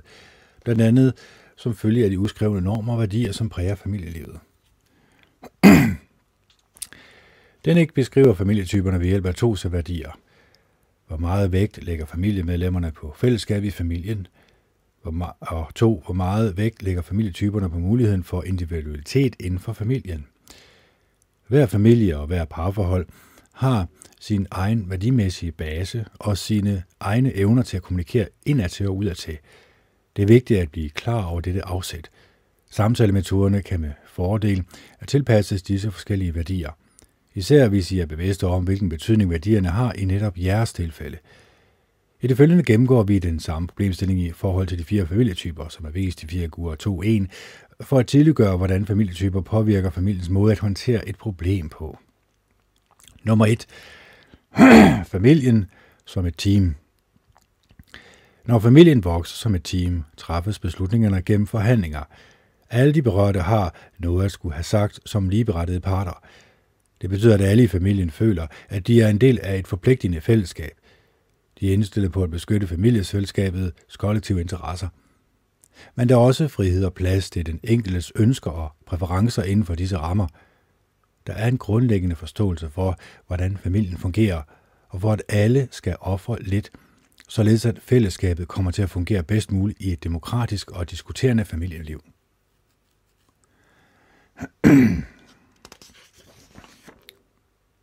Hvor skal det her komme her? En lille anekdote fra teamfamilien. Familie nummer fire medlemmer har som ofte ført forskellige ønsker til, hvor ferien skulle afholdes. Sådan er det altid. Men hvis vi skubber lidt til hinanden og giver os lidt alle sammen, så lykkes det nok, var mandens valgsprog. Det var svært øh, denne gang. Der var stor afstand mellem ønskerne. Jeg hørte det sagde på skift. Jeg vil gerne til Sydfrankrig i ferien. Badeferie lige mig i år. Nej, jeg vil gerne til England og se på gamle slotte. Men jeg vil gerne se det nye Østeuropa, som er blevet medlem af EU. Og kan vi ikke bare blive hjemme og tage i sommerhus? Jeg tror lige, vi skal ski, hvis vi... Jeg tror lige, vi kører lidt videre her. Sving deres familie. For social akvarium. Yngre par uden børn. Skal vi tage det i stedet for? Så vil jeg lige springe lidt i det her halløj, halløjser, som er stillet op som en eller anden videnskabelig ligning i stedet for øh, noget med menneskelige værdier at gøre. Nå. Yngre par uden børn. Karakteristisk. I er et par, der for nylig har fundet sammen. Jeg er måske stadig hver sin bolig, men opholder jer kun i begrænset omfang hver for sig. Eller I er måske lige flyttet sammen. I kan være af forskellige køn, eller I kan være samme køn. Hvis jeg er helt unge, er I sandsynligvis på vej ud på arbejdsmarkedet. I er måske midt i en uddannelse, eller også er I nye på arbejdsmarkedet. I ved, at den har vi sådan set også læst, den her. Nå. I ved af egne erfaringer fra venner, at det kræver mange timer hver dag at få fodfæste på arbejdsmarkedet, og det kan være en udfordring, når I samtidig vil etablere et nyt parforhold. Er lidt ældre har I måske selv valgt at leve hver for sig, og alligevel være sammen. I har en realistisk opfattelse af, at jobbet kræver så meget, at det ikke er muligt at bo sammen og stifte familie. Det kan også være, at de bor forskellige steder i landet eller i forskellige lande, og derfor vælger I at være kærester uden at flytte sammen og binde jer til de forpligtelser, der følger med at bo sammen sted. I foretrækker en vis frihed i dagligdagen. Jeg synes egentlig, altså...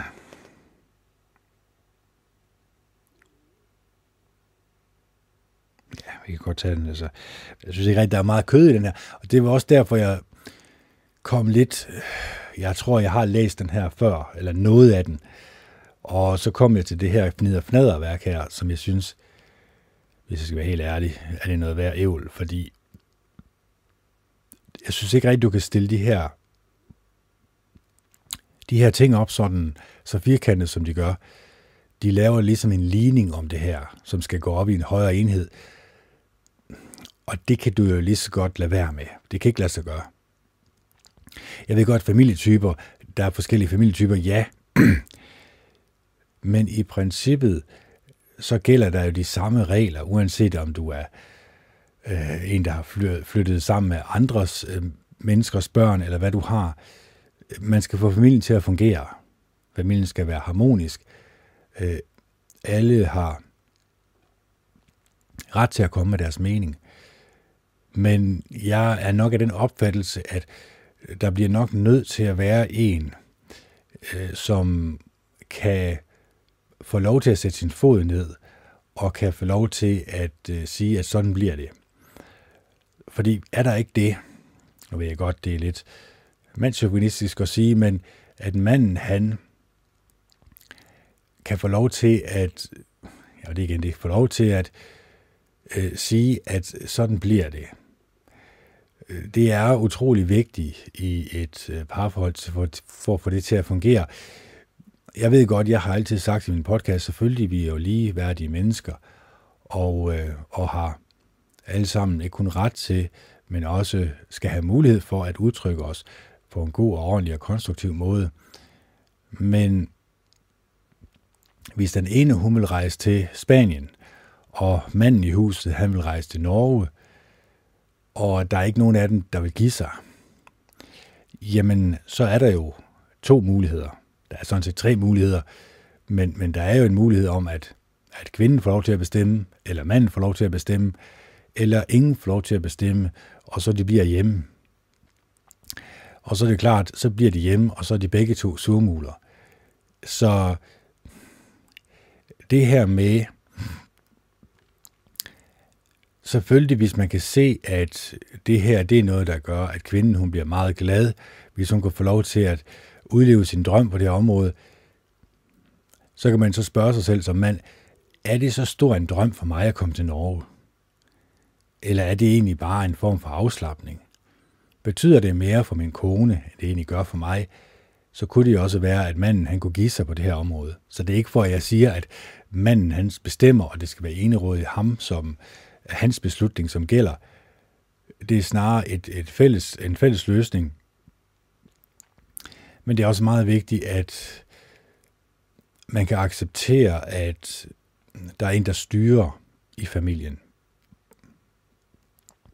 Fordi der er jo mange øh, kvinder, som styrer i familien. Øh, tøffelhelte kalder man dem. Og det kan godt være, at man synes, at det fungerer. Selvfølgelig synes man det som kvinde, fordi så får man jo altid sin vilje. Men jeg tror, problemet er lidt, at når øh, kvinden hun egentlig kommer til at bo sammen med sådan en mand, som hele tiden siger, ja ja, så gør vi det, på et eller andet tidspunkt bliver lidt træt af, ikke også, der er en, der tager styringen, anden end hun gør. Man kan sige, at det ligger dybt i kvinden, at hun egentlig gerne vil have en, som øh, sætter vejen.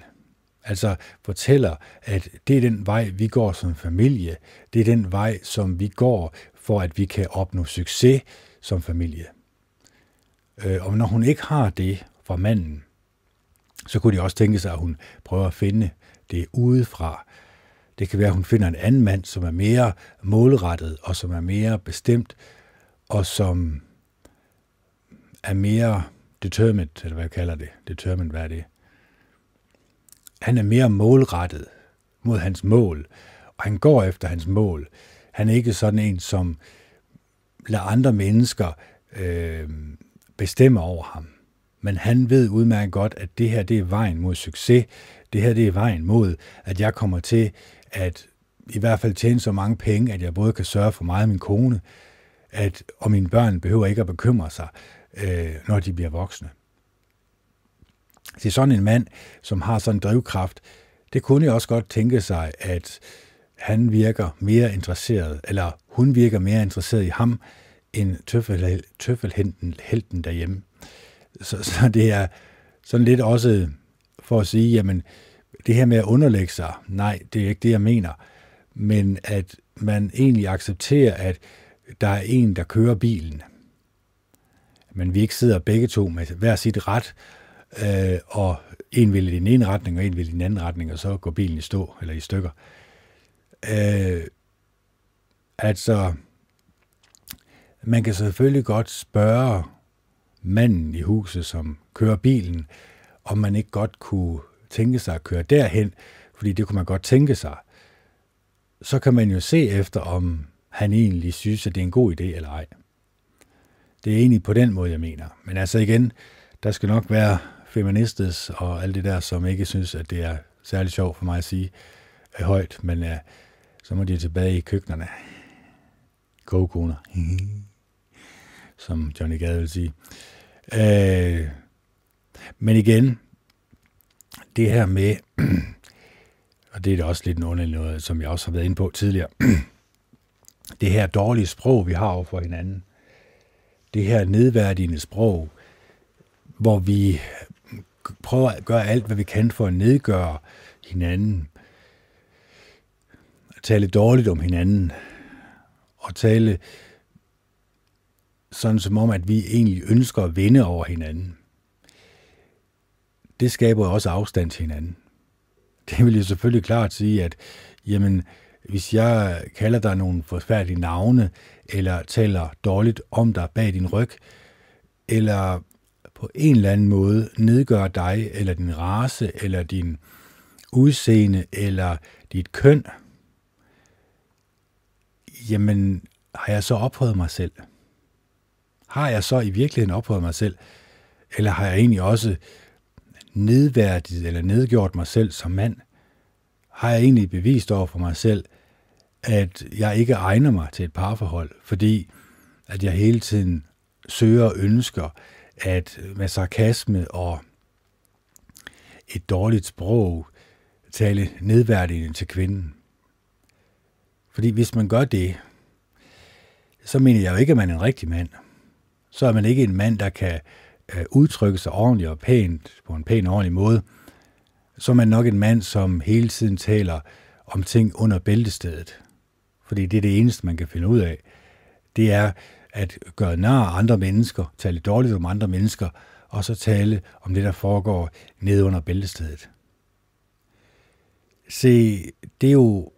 Ja, nu tænker jeg på Johnny Gade igen, men jeg synes, at det er utrolig vigtigt, at vi som mennesker gør en aktiv indsats for at udtrykke os på en god og pæn og ordentlig måde. Det kan godt være, at det er nemt for mig at sidde her, mens vi optager, og så prøve at formulere mig så på, på så god og pæn og ordentlig måde som overhovedet muligt. Men jeg synes selvfølgelig også, at jeg også gør en indsats, når jeg taler med andre mennesker øh, privat, når jeg møder dem på gaden, når jeg ønsker at lære dem at kende. Og det er nok det, det kommer an på. Ønsker jeg virkelig at lære andre mennesker at kende? Det kan man jo spørge sig selv om. Er jeg virkelig interesseret i andre mennesker? Eller er det egentlig bare, at nu taler vi sammen, og så er det hyggeligt, og så får vi en sludder for en slader, og så får vi lidt socialt, men vi har egentlig ikke konkret kommet tættere på hinanden. Vi har ikke lært hinanden nærmere at kende på et dybere plan, snart tværtimod. Og så kan man sige, jamen, så har det egentlig været bedre, hvis jeg har sat og læst en selvhjælpsbog, eller lavet en podcast, hvor jeg ligesom har prøvet at udtrykke mig på så god og pæn og ordentlig måde som overhovedet muligt.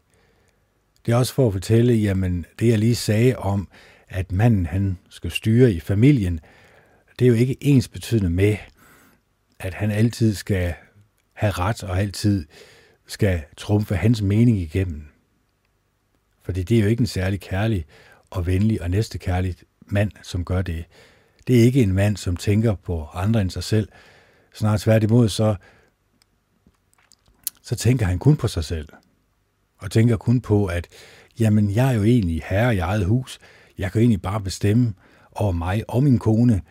Jamen, så må hun jo egentlig bare følge trop.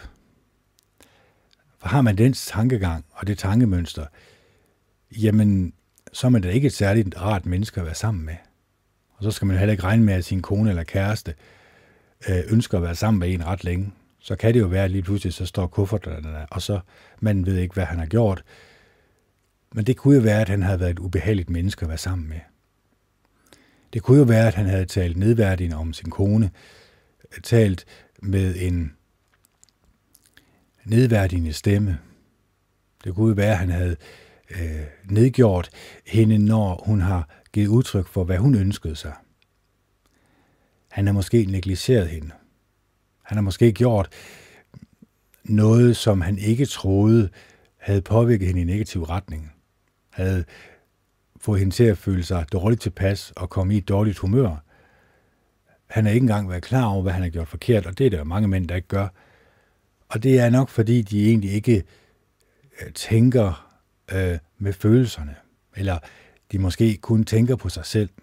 Og det er der nok mange mænd, der gør. Mange mænd er egoistiske, fordi når de skal være leder i en familie, jamen, så er det jo egentlig bare at følge trop. Det tænker manden i hvert fald. Jamen, så, så bestemmer jeg jo, og sådan er det jo. Og så er der ikke nogen grund til, at jeg egentlig tager imod nogle inputs andre steder fra. Og så går det galt. Så lige pludselig så står han derude på gaden, og vi ikke ved, hvad han skal gøre af sig selv.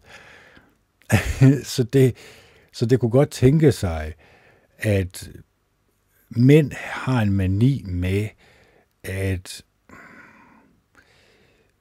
ikke være værdige til rollen som hersker i hjemmet, eller som leder i deres eget hjem.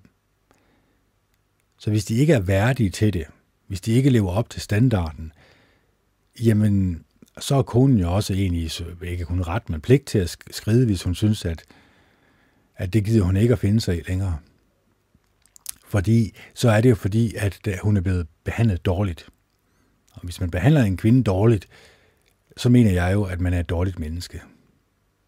Og så skal man gøre en aktiv indsats for at ændre sig til det bedre. Og ændre sig til det bedre, det vil jo sige, at man kommer til den åbenbaring, at man har gjort noget forkert. At man kommer til den åbenbaring, at det var ikke så godt, det jeg sagde der. Jeg må nok hellere sige undskyld. Jeg må nok hellere sige til min kone, det må du undskylde, at jeg sagde det så hårdt. Det var ikke min mening, at det skulle opfattes på den måde, som det gjorde. Kan du tilgive mig? Kan vi ikke lige tage snakken en gang til? Jeg kunne egentlig godt tænke mig at høre øh, din side af historien. Jeg kunne godt lige tænke mig at høre, hvad var det egentlig, du gerne have ville være, eller hvad du gerne ville have for en ferie? Hvor, vil, hvor var det egentlig, gerne du ville hen? Jeg må lige høre lidt ekstra hårdt efter igen. Lidt mere opmærksom igen. For virkelig at vise, at jeg oprigtigt interesserer mig for dig, og ikke bare er, er en eller anden aktiv i mit hjem, som jeg kan udnytte, og som jeg kan tale ned til, og som jeg kan ignorere, når, når du kommer med øh, noget, som jeg egentlig burde tage alvorligt. Så øh, snip, snap, stude, så er den i så ude. Nej, det er den selvfølgelig ikke, men det er bare for at sige, at vi mænd kan jo egentlig godt være lidt dorske i det. Vi mænd kan jo egentlig godt være langsomt opfattende. Vi mænd kan jo egentlig godt være på en måde, som kunne godt virke øh, Øh, som tiltalende og tiltrækkende. Men når man så lever sammen med os, så er det måske ikke så rart. Så begynder de her fejl og mangler, som vi ikke har ønsket, eller vi har ikke engang fået øje på dem, altså vi har ikke engang været klar over, at vi har haft de her personlighedstræk, fejl i vores personlighed, at vi ikke har været villige til at lytte. Det har vi gjort som mænd i mange år, jamen hvorfor så ændre det? Og så kan vi ikke rigtig forstå, hvorfor det går galt.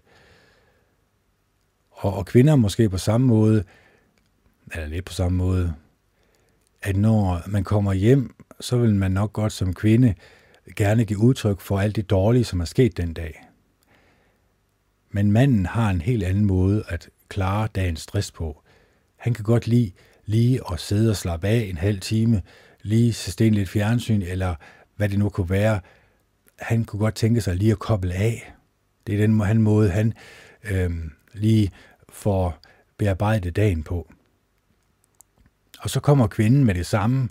Hun giver ikke manden plads til lige at få den halve time, lige slappe af og få bearbejdet hverdagen. Og så går det galt.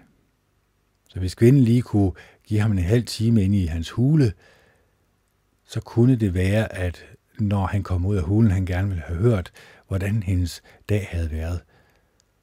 Og så skal manden jo være klar over, at når kvinden giver udtryk for sine følelser, så er det ikke mindet på ham, så er det egentlig mindet på, at hun egentlig bare skal komme af med sine følelser. Manden kan se det lige som om han står med en trillebør, og kvinden hun læser egentlig alle de her dårligdomme af.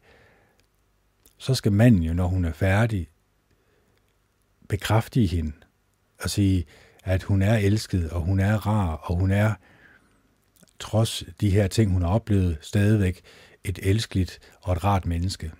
Og så skal han tage den her trillebør og køre den udenfor, og så tømme den mentalt. Fordi når han har gjort det, så skal han ikke spekulere mere på det. Så behøver han ikke engang at komme med råd til kvinden. Det lyder helt utroligt. Fordi kvinden har allerede bearbejdet sine følelser bare igennem den samtale, eller der, bare igennem den monolog, hun har haft, så er hun egentlig kommet af med det her dårlige ting, der er sket den dag, og så behøver man egentlig ikke at snakke mere om det. og så er den snip snap snude, så er den ude.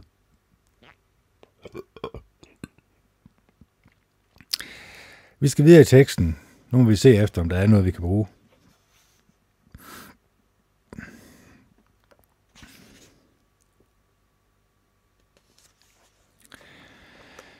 Bolig. Jeanette og Frederik har principielt truffet beslutningen om at flytte sammen. De har hver deres lejlighed endnu, og Jeanettes lejlighed er stor nok til, at de begge kan bo der begge to. I praksis bor de allerede sammen, men de skifter endnu lidt mellem, hvis lejlighed de opholder sig i. Frederik har ikke sat en lejlighed op. Han ved egentlig ikke, hvorfor. Selvfølgelig har de snakket om, hvordan ville det være, hvis Frederik opgav sin lejlighed. Frederik er ligeglad med sin lejlighed.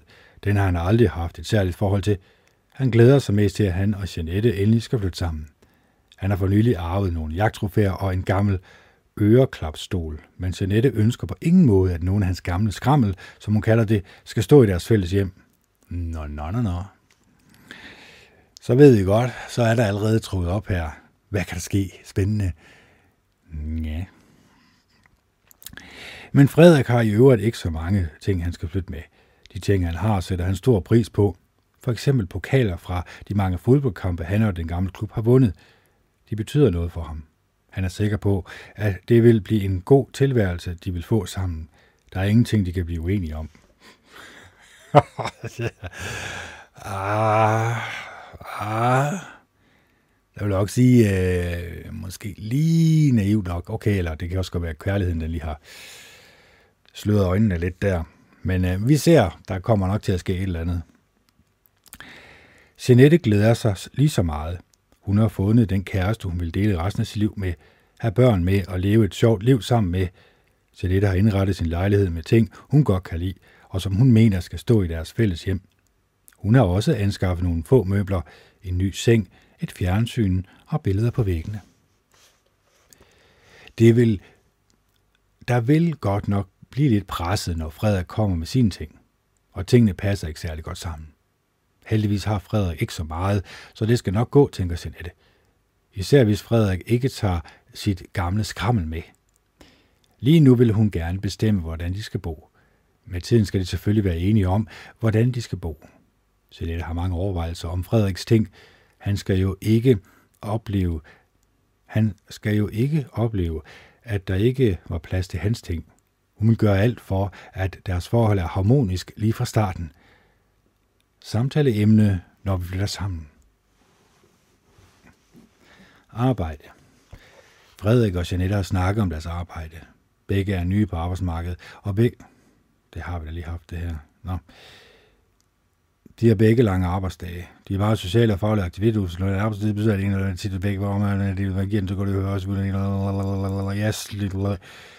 De smådrillerier hinanden med, hvem der tjener mest. var vent, havde de til Ninette sagt, da Frederik kommer hjem og fortalte om sin lønforholdelse. Samtaleemne balance mellem arbejdstid og fritid. Nå, okay, så forstår jeg det bedre. Det er fordi, så skal man have et samtaleemne her om, når vi flytter sammen. Et samtaleemne om balance mellem arbejde og fritid. Økonomi. Frederik og Jeanette har ikke fælles økonomi. Det er der ingen grund til, mener de. Det er ikke noget, de har talt særlig meget om. De har alligevel ingen aktiviteter, hvor det er nødvendigt, at de er fælles om økonomien. I praksis betaler de hver lige meget ind på en budgetkonto, så de behøver ikke at tale om økonomi. Samtaleemne, vores økonomi, fælles eller hver for sig. Fritid. Både Jeanette og Frederik er festmennesker. De har begge fra før de har lært hinanden at kende mange venner, som de sætter pris, stor pris på. De har madklubber med både Frederiks og Jeanettes venner, som de spiser sammen med mindst en gang om måneden. Vi er også medlemmer af en skiklub, som både tager på skiferie og sommerferie sammen. I det hele taget passer deres forskellige vennekreds godt sammen. Vennekredsen er nu ved at blive integreret, men der er lige for mange aktiviteter med vennerne, de skal nå, synes de begge. Frederik går meget i fritidscenter. Det gør han sammen med nogle af de gamle venner. Vennerne er dog ved at falde fra. De får familie og børn, og så er der ikke tid til træning. Men det er for dårligt, synes Frederik. Fitness vil han aldrig øh, selv give afkald på. Familie og børn sætter åbenbart nogle begrænsninger, som de fleste af vennerne har accepteret. Frederik træner systematisk, fordi han gerne vil være i super form. Det tager meget tid, og måske skal der indskrænkes lidt i aktiviteterne med vennerne. Jeanette holder fast i sine egne venner og ser dem ofte på en café. Det er også dem, hun snakker mest med. Hun og Frederik har et fantastisk sexliv, men snakker men snakke sammen gør de ikke. Frederik gider ikke høre om problemer. Han har tidligere haft kærester, som var nogle rigtige tudemarier. Samtaleemne, prioritering af vores fritid, sammen og hver for sig. Nemlig ja. Det kan nemlig godt være tudemarie. Familierne. Frederik og Jeanette ser ikke så meget til deres respektive familier – Frederik kommer fra en, som han selv siger, ren anarkistisk familie, hvor hans forældre er skilt og lever i nye, kaotiske forhold. Og det skal Senette ikke udsættes for. Senette kommer fra en meget borgerlig familie, fyldt af, som hun siger, gamle traditioner med krystalglas, prisme kroner og fine manerer, som vi ikke kan bruge til noget i vores dage. Hun mener som Frederik, at der ikke er nogen grund til at belemre den anden med familien. Frederik vil nok løbe skrigende væk, i hendes familie er der klare regler, som bestemmes af hendes far. De er enige om, at det med familie øh, holder de uden for deres forhold. Måske senere, men ikke nu. For eksempel holder de også jul hver for sig. Samtaleemne, hvornår skal familien involveres og hvorfor? Og så kommer der samtalen i det yngre par uden børn. Fantastisk. Så der er altså en hel masse ting, man kan tale om her. Og det er klart, der kommer nogle prioriteringer, når man flytter sammen. Han har også opdaget, at øh, de gider ikke rigtig at træne med ham længere, fordi nu er der kommet børn involveret ind i det øh, i deres familie, og så er det klart, så er det ikke så sjovt længere. Mens han går meget op i det her. Det skal nok også komme andre boller på suppen. Vi ændrer os jo hele tiden. Det er jo nok fordi, vi bryder os ikke om ændringer. Altså, vi bryder os ikke om ting, som ændrer sig. Vi kan godt lide, når tingene er, ligesom de var i går. Men så udvikler vi os jo heller ikke. Så er vi jo heller ikke villige til at udvide vores horisont. Vi er ikke villige til egentlig at lære noget af livet. Livet kunne jo lære os et eller andet. Det kunne jo være, at det var en god lærestreg, den kunne give os. Det kunne jo være, at når vi begynder at sige, jamen ved du hvad, nu, øh, nu dropper jeg meget af det her træning her, så blev der noget andet til overs. Din tid. Og den tid kunne du jo være, at du måske skulle ikke se øh, de her tudemarier som tudemarier, men som en mulighed for at lære dem at kende på et mere følelsesmæssigt niveau. Jeg ved selvfølgelig godt, at hun får øh, rigtig meget fra hendes veninder. Selvfølgelig gør hun det.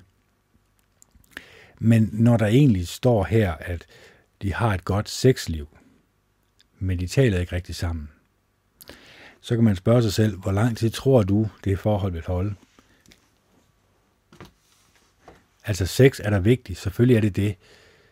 Man kan egentlig sige, det er, det er toppen af grænsekagen, det er, det er den ypperligste gave, man kan dele med hinanden. Men der er jo også andre ting, der skal deles med hinanden. Altså, for at man flytter sammen, så er det ikke for det seksuelle. Det skal det i hvert fald ikke helst ikke være, fordi så, øh, så kommer man i hvert fald hurtigt ikke på talefod længere. Det er noget, der giver sig selv. Når kommunikationen ikke engang er etableret her, den skulle jo egentlig på en eller anden plan være etableret. Det burde jo være sådan, at, fordi det har jeg da kendt nogle kvinder, altså jeg kan godt have samtaler med kvinder for, på flere timer, det har jeg ikke noget problem med. Så hvorfor ikke prøve at udvide sin horisont? Jeg har det på den her måde, at hvis der er nogen, der taler til mig, og jeg kan se, at det her, de kan godt begynde at tale, de kan godt tale i flere timer, jamen så tænker jeg, jamen skal jeg nå noget? Nej, det skal jeg sådan set ikke nå. Jamen hvad betyder det så, at jeg lige giver hende min øh, uddelte opmærksomhed i det næste time, eller halvanden, eller to, eller tre, eller hvor lang tid nu tager? Fordi det er nemlig den måde, man giver kvinden sin kærlighed på. Det er den måde, hun føler kærlighed fra en mand på. Det er jo egentlig selvfølgelig også det seksuelle, det er jeg godt klar over. Men for at kvinden gerne vil have sex med dig, så bliver du nødt til at have en følelsesmæssig forbindelse til vedkommende. Jo, selvfølgelig, der er, u, det er jo ikke alle, som er sådan på den måde. Det er jeg godt klar over. Der er også få enkelte kvinder, som bare springer på med det samme og har sex med alt, hvad der rører på sig. Jo, selvfølgelig, det er klart. Men, men langt de fleste kvinder er meget påpasselige med, hvem de har sex med, fordi de ved, at de bliver følelsesmæssigt involveret i den her person. Og hvis så personen ikke ønsker at være følelsesmæssigt involveret andet end i det seksuelle, så mister kvinden jo hurtigt interessen. Så, så man skal være klar over, at det, det er ikke bare sådan lige et par knips med fingrene, og så flytter man sammen, og så er alt fryd og gammel. Det var jo samtaleemner, det her. Så er spørgsmålet så, for det tror jeg nemlig mange ikke gør, har samtaler. Har man så virkelig samtaler omkring de her? Sætter man sig virkelig ned som par og læser de her paragrafer, og så har de her samtaler med hinanden? Altså, jeg kan jo ikke tale for mig selv, for det er jeg ikke klar over. Men jeg kunne godt forestille mig, at svaret måske er nej. Jeg kan godt forestille mig, at det kunne godt tænke sig, at de her dybe samtaler, man egentlig skulle have med sin kæreste eller kone, som man lige har flyttet sammen med i det her tilfælde, at man egentlig gør det til en af de første prioriteringer, man har. Så man ikke lader alt muligt andet pjat og pjank tage opmærksomheden væk fra det vigtigste. Man kan egentlig sige, jamen, hun har sine veninder og sådan noget. Han har sine fritidsinteresser, sin øh, træning. Men hvad mangler der her i lignelsen? Ja, der mangler jo fællesskabet med hinanden. Der mangler jo fællesskabet mellem kæresten, eller mellem de her to kærestepar. De burde jo kunne sidde og snakke sammen i stedet for. De burde jo omprioritere deres tid. Så omprioritering af tiden er også utrolig vigtig, når man starter et nyt forhold. Det er ikke sikkert, at man skal prioritere sin tid, som man gjorde før. Det, kan, det ønsker man selvfølgelig, fordi vi ønsker jo, det har noget med tryghed igen at gøre, vi ønsker jo ikke at komme på noget utryg grund, fordi så kan vi tænke, jamen så alle de andre, som vi træner med, eller vores veninder, hvad vil de så ikke tænke? At de ikke kan lide os længere. At de ikke vil være sammen med os længere. Eller måske skulle de tænke, nå ja, selvfølgelig, de er lige flyttet sammen. De skal lige lære hinanden at kende. Og det kan de altså kun gøre, hvis de snakker sammen. Jo, det seksuelle er fint nok, men, men at lære hinanden nærmere at kende, det har noget at gøre med, hvad man mener om forskellige emner. Og man måske skal tage de her emner op med det samme i starten af forholdet, fordi så kan man give udtryk for hinandens meninger. Det er jo det, som vi snakker om uh, tidligere med, at du giver din partner kvarter 20 minutter til at tale frit uden afbrydelse. Så de næste 10 minutter, der genfortæller du, hvad hun har sagt, ord for ord, uden at begynde at lægge en eller anden form for læreranstalt bag, men du egentlig bare genfortæller med hendes ord.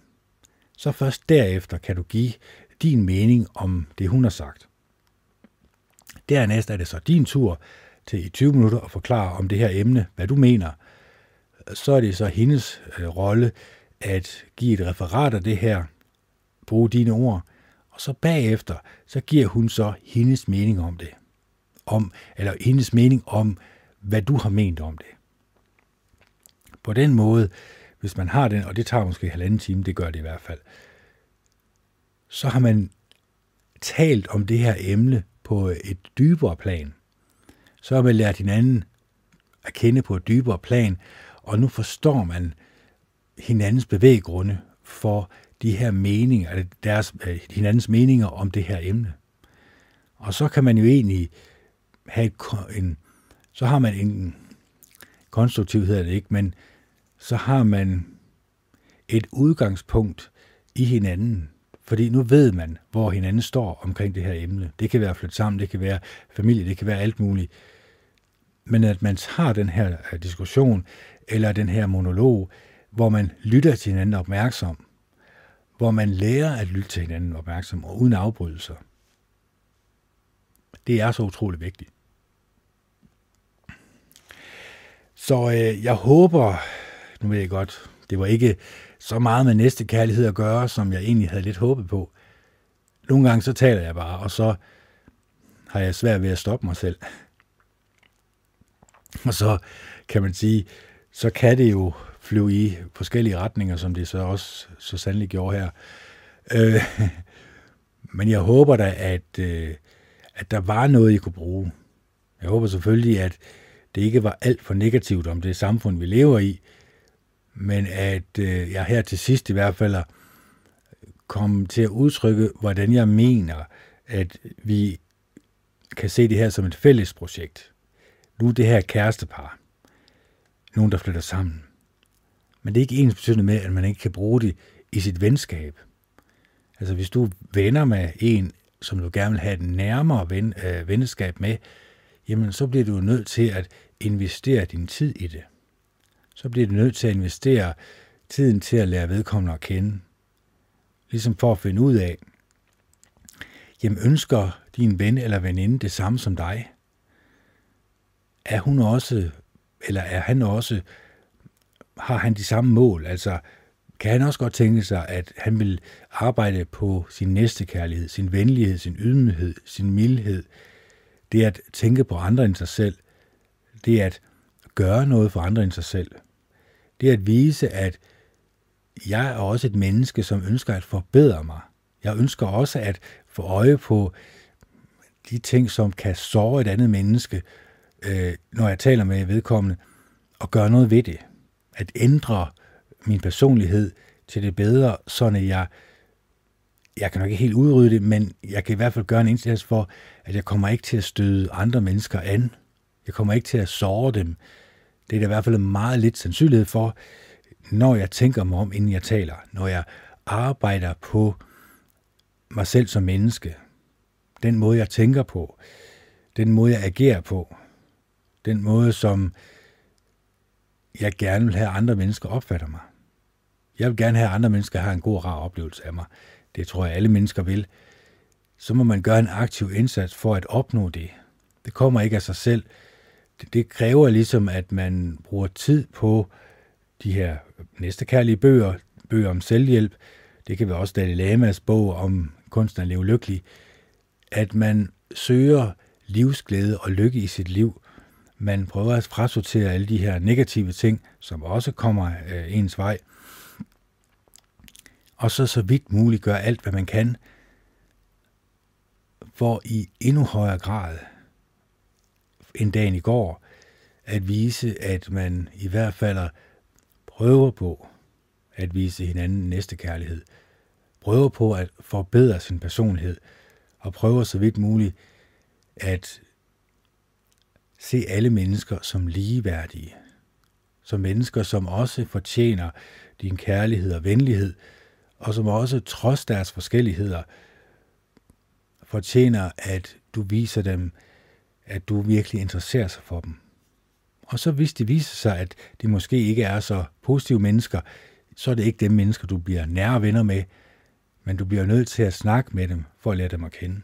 Du bliver nødt til at prøve at tale med dem på en god og ordentlig måde, for ligesom at finde ud af, hvad bevæggrunden har de for at have deres meninger, og, øh, og se efter, om der også er grobund for, at de også ønsker at kunne vise andre mennesker næste kærlighed og venlighed.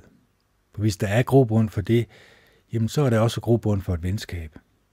Så er der også grobund for, at du kan få et nært og fortroligt forhold med et andet menneske, som du kan dele dine sorger og bekymringer med, men som du også så sandelig også kan dele livets gode og positive ting, positive overraskelser.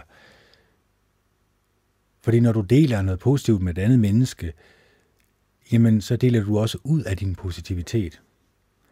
Og så kunne det være, at det tænker sig, at det kunne være, at, at der sker et mirakel, at nu er der ikke kun ét menneske, der er glad og lykkelig, men lige pludselig to mennesker, der er glade og lykkelige, fordi man ønskede at dele sin livsglæde med et andet menneske.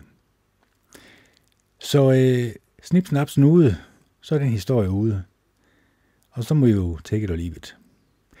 Jeg håber i hvert fald, at den her podcast kunne bruges til noget. Jeg håber ikke, at baggrundsstøjen var alt for voldsom.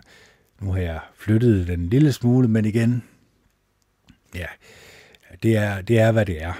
Det kan også godt være, at jeg kommer nok ikke til at bruge det her ret meget, men det er ret nok lige at teste en gang imellem, for at vide, jamen, kom jeg nu til at komme til at interviewe en, eller tale med en, som også gerne vil være med i min podcast, så er der i hvert fald mulighed for, at jeg kan sætte øh, to mikrofoner op.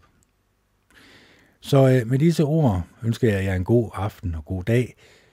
Øh, jeg håber, I er gode at rabe hinanden. Jeg håber, at I søger øh, ind til det næste kærlige menneske og finder det. Og så håber jeg selvfølgelig også, at vi lyttes ved igen. Det her det er Ken Andersen, der signer off. Det er den 3. 4. 2021. Klokken 19.32. og det er lørdag. Hej hej.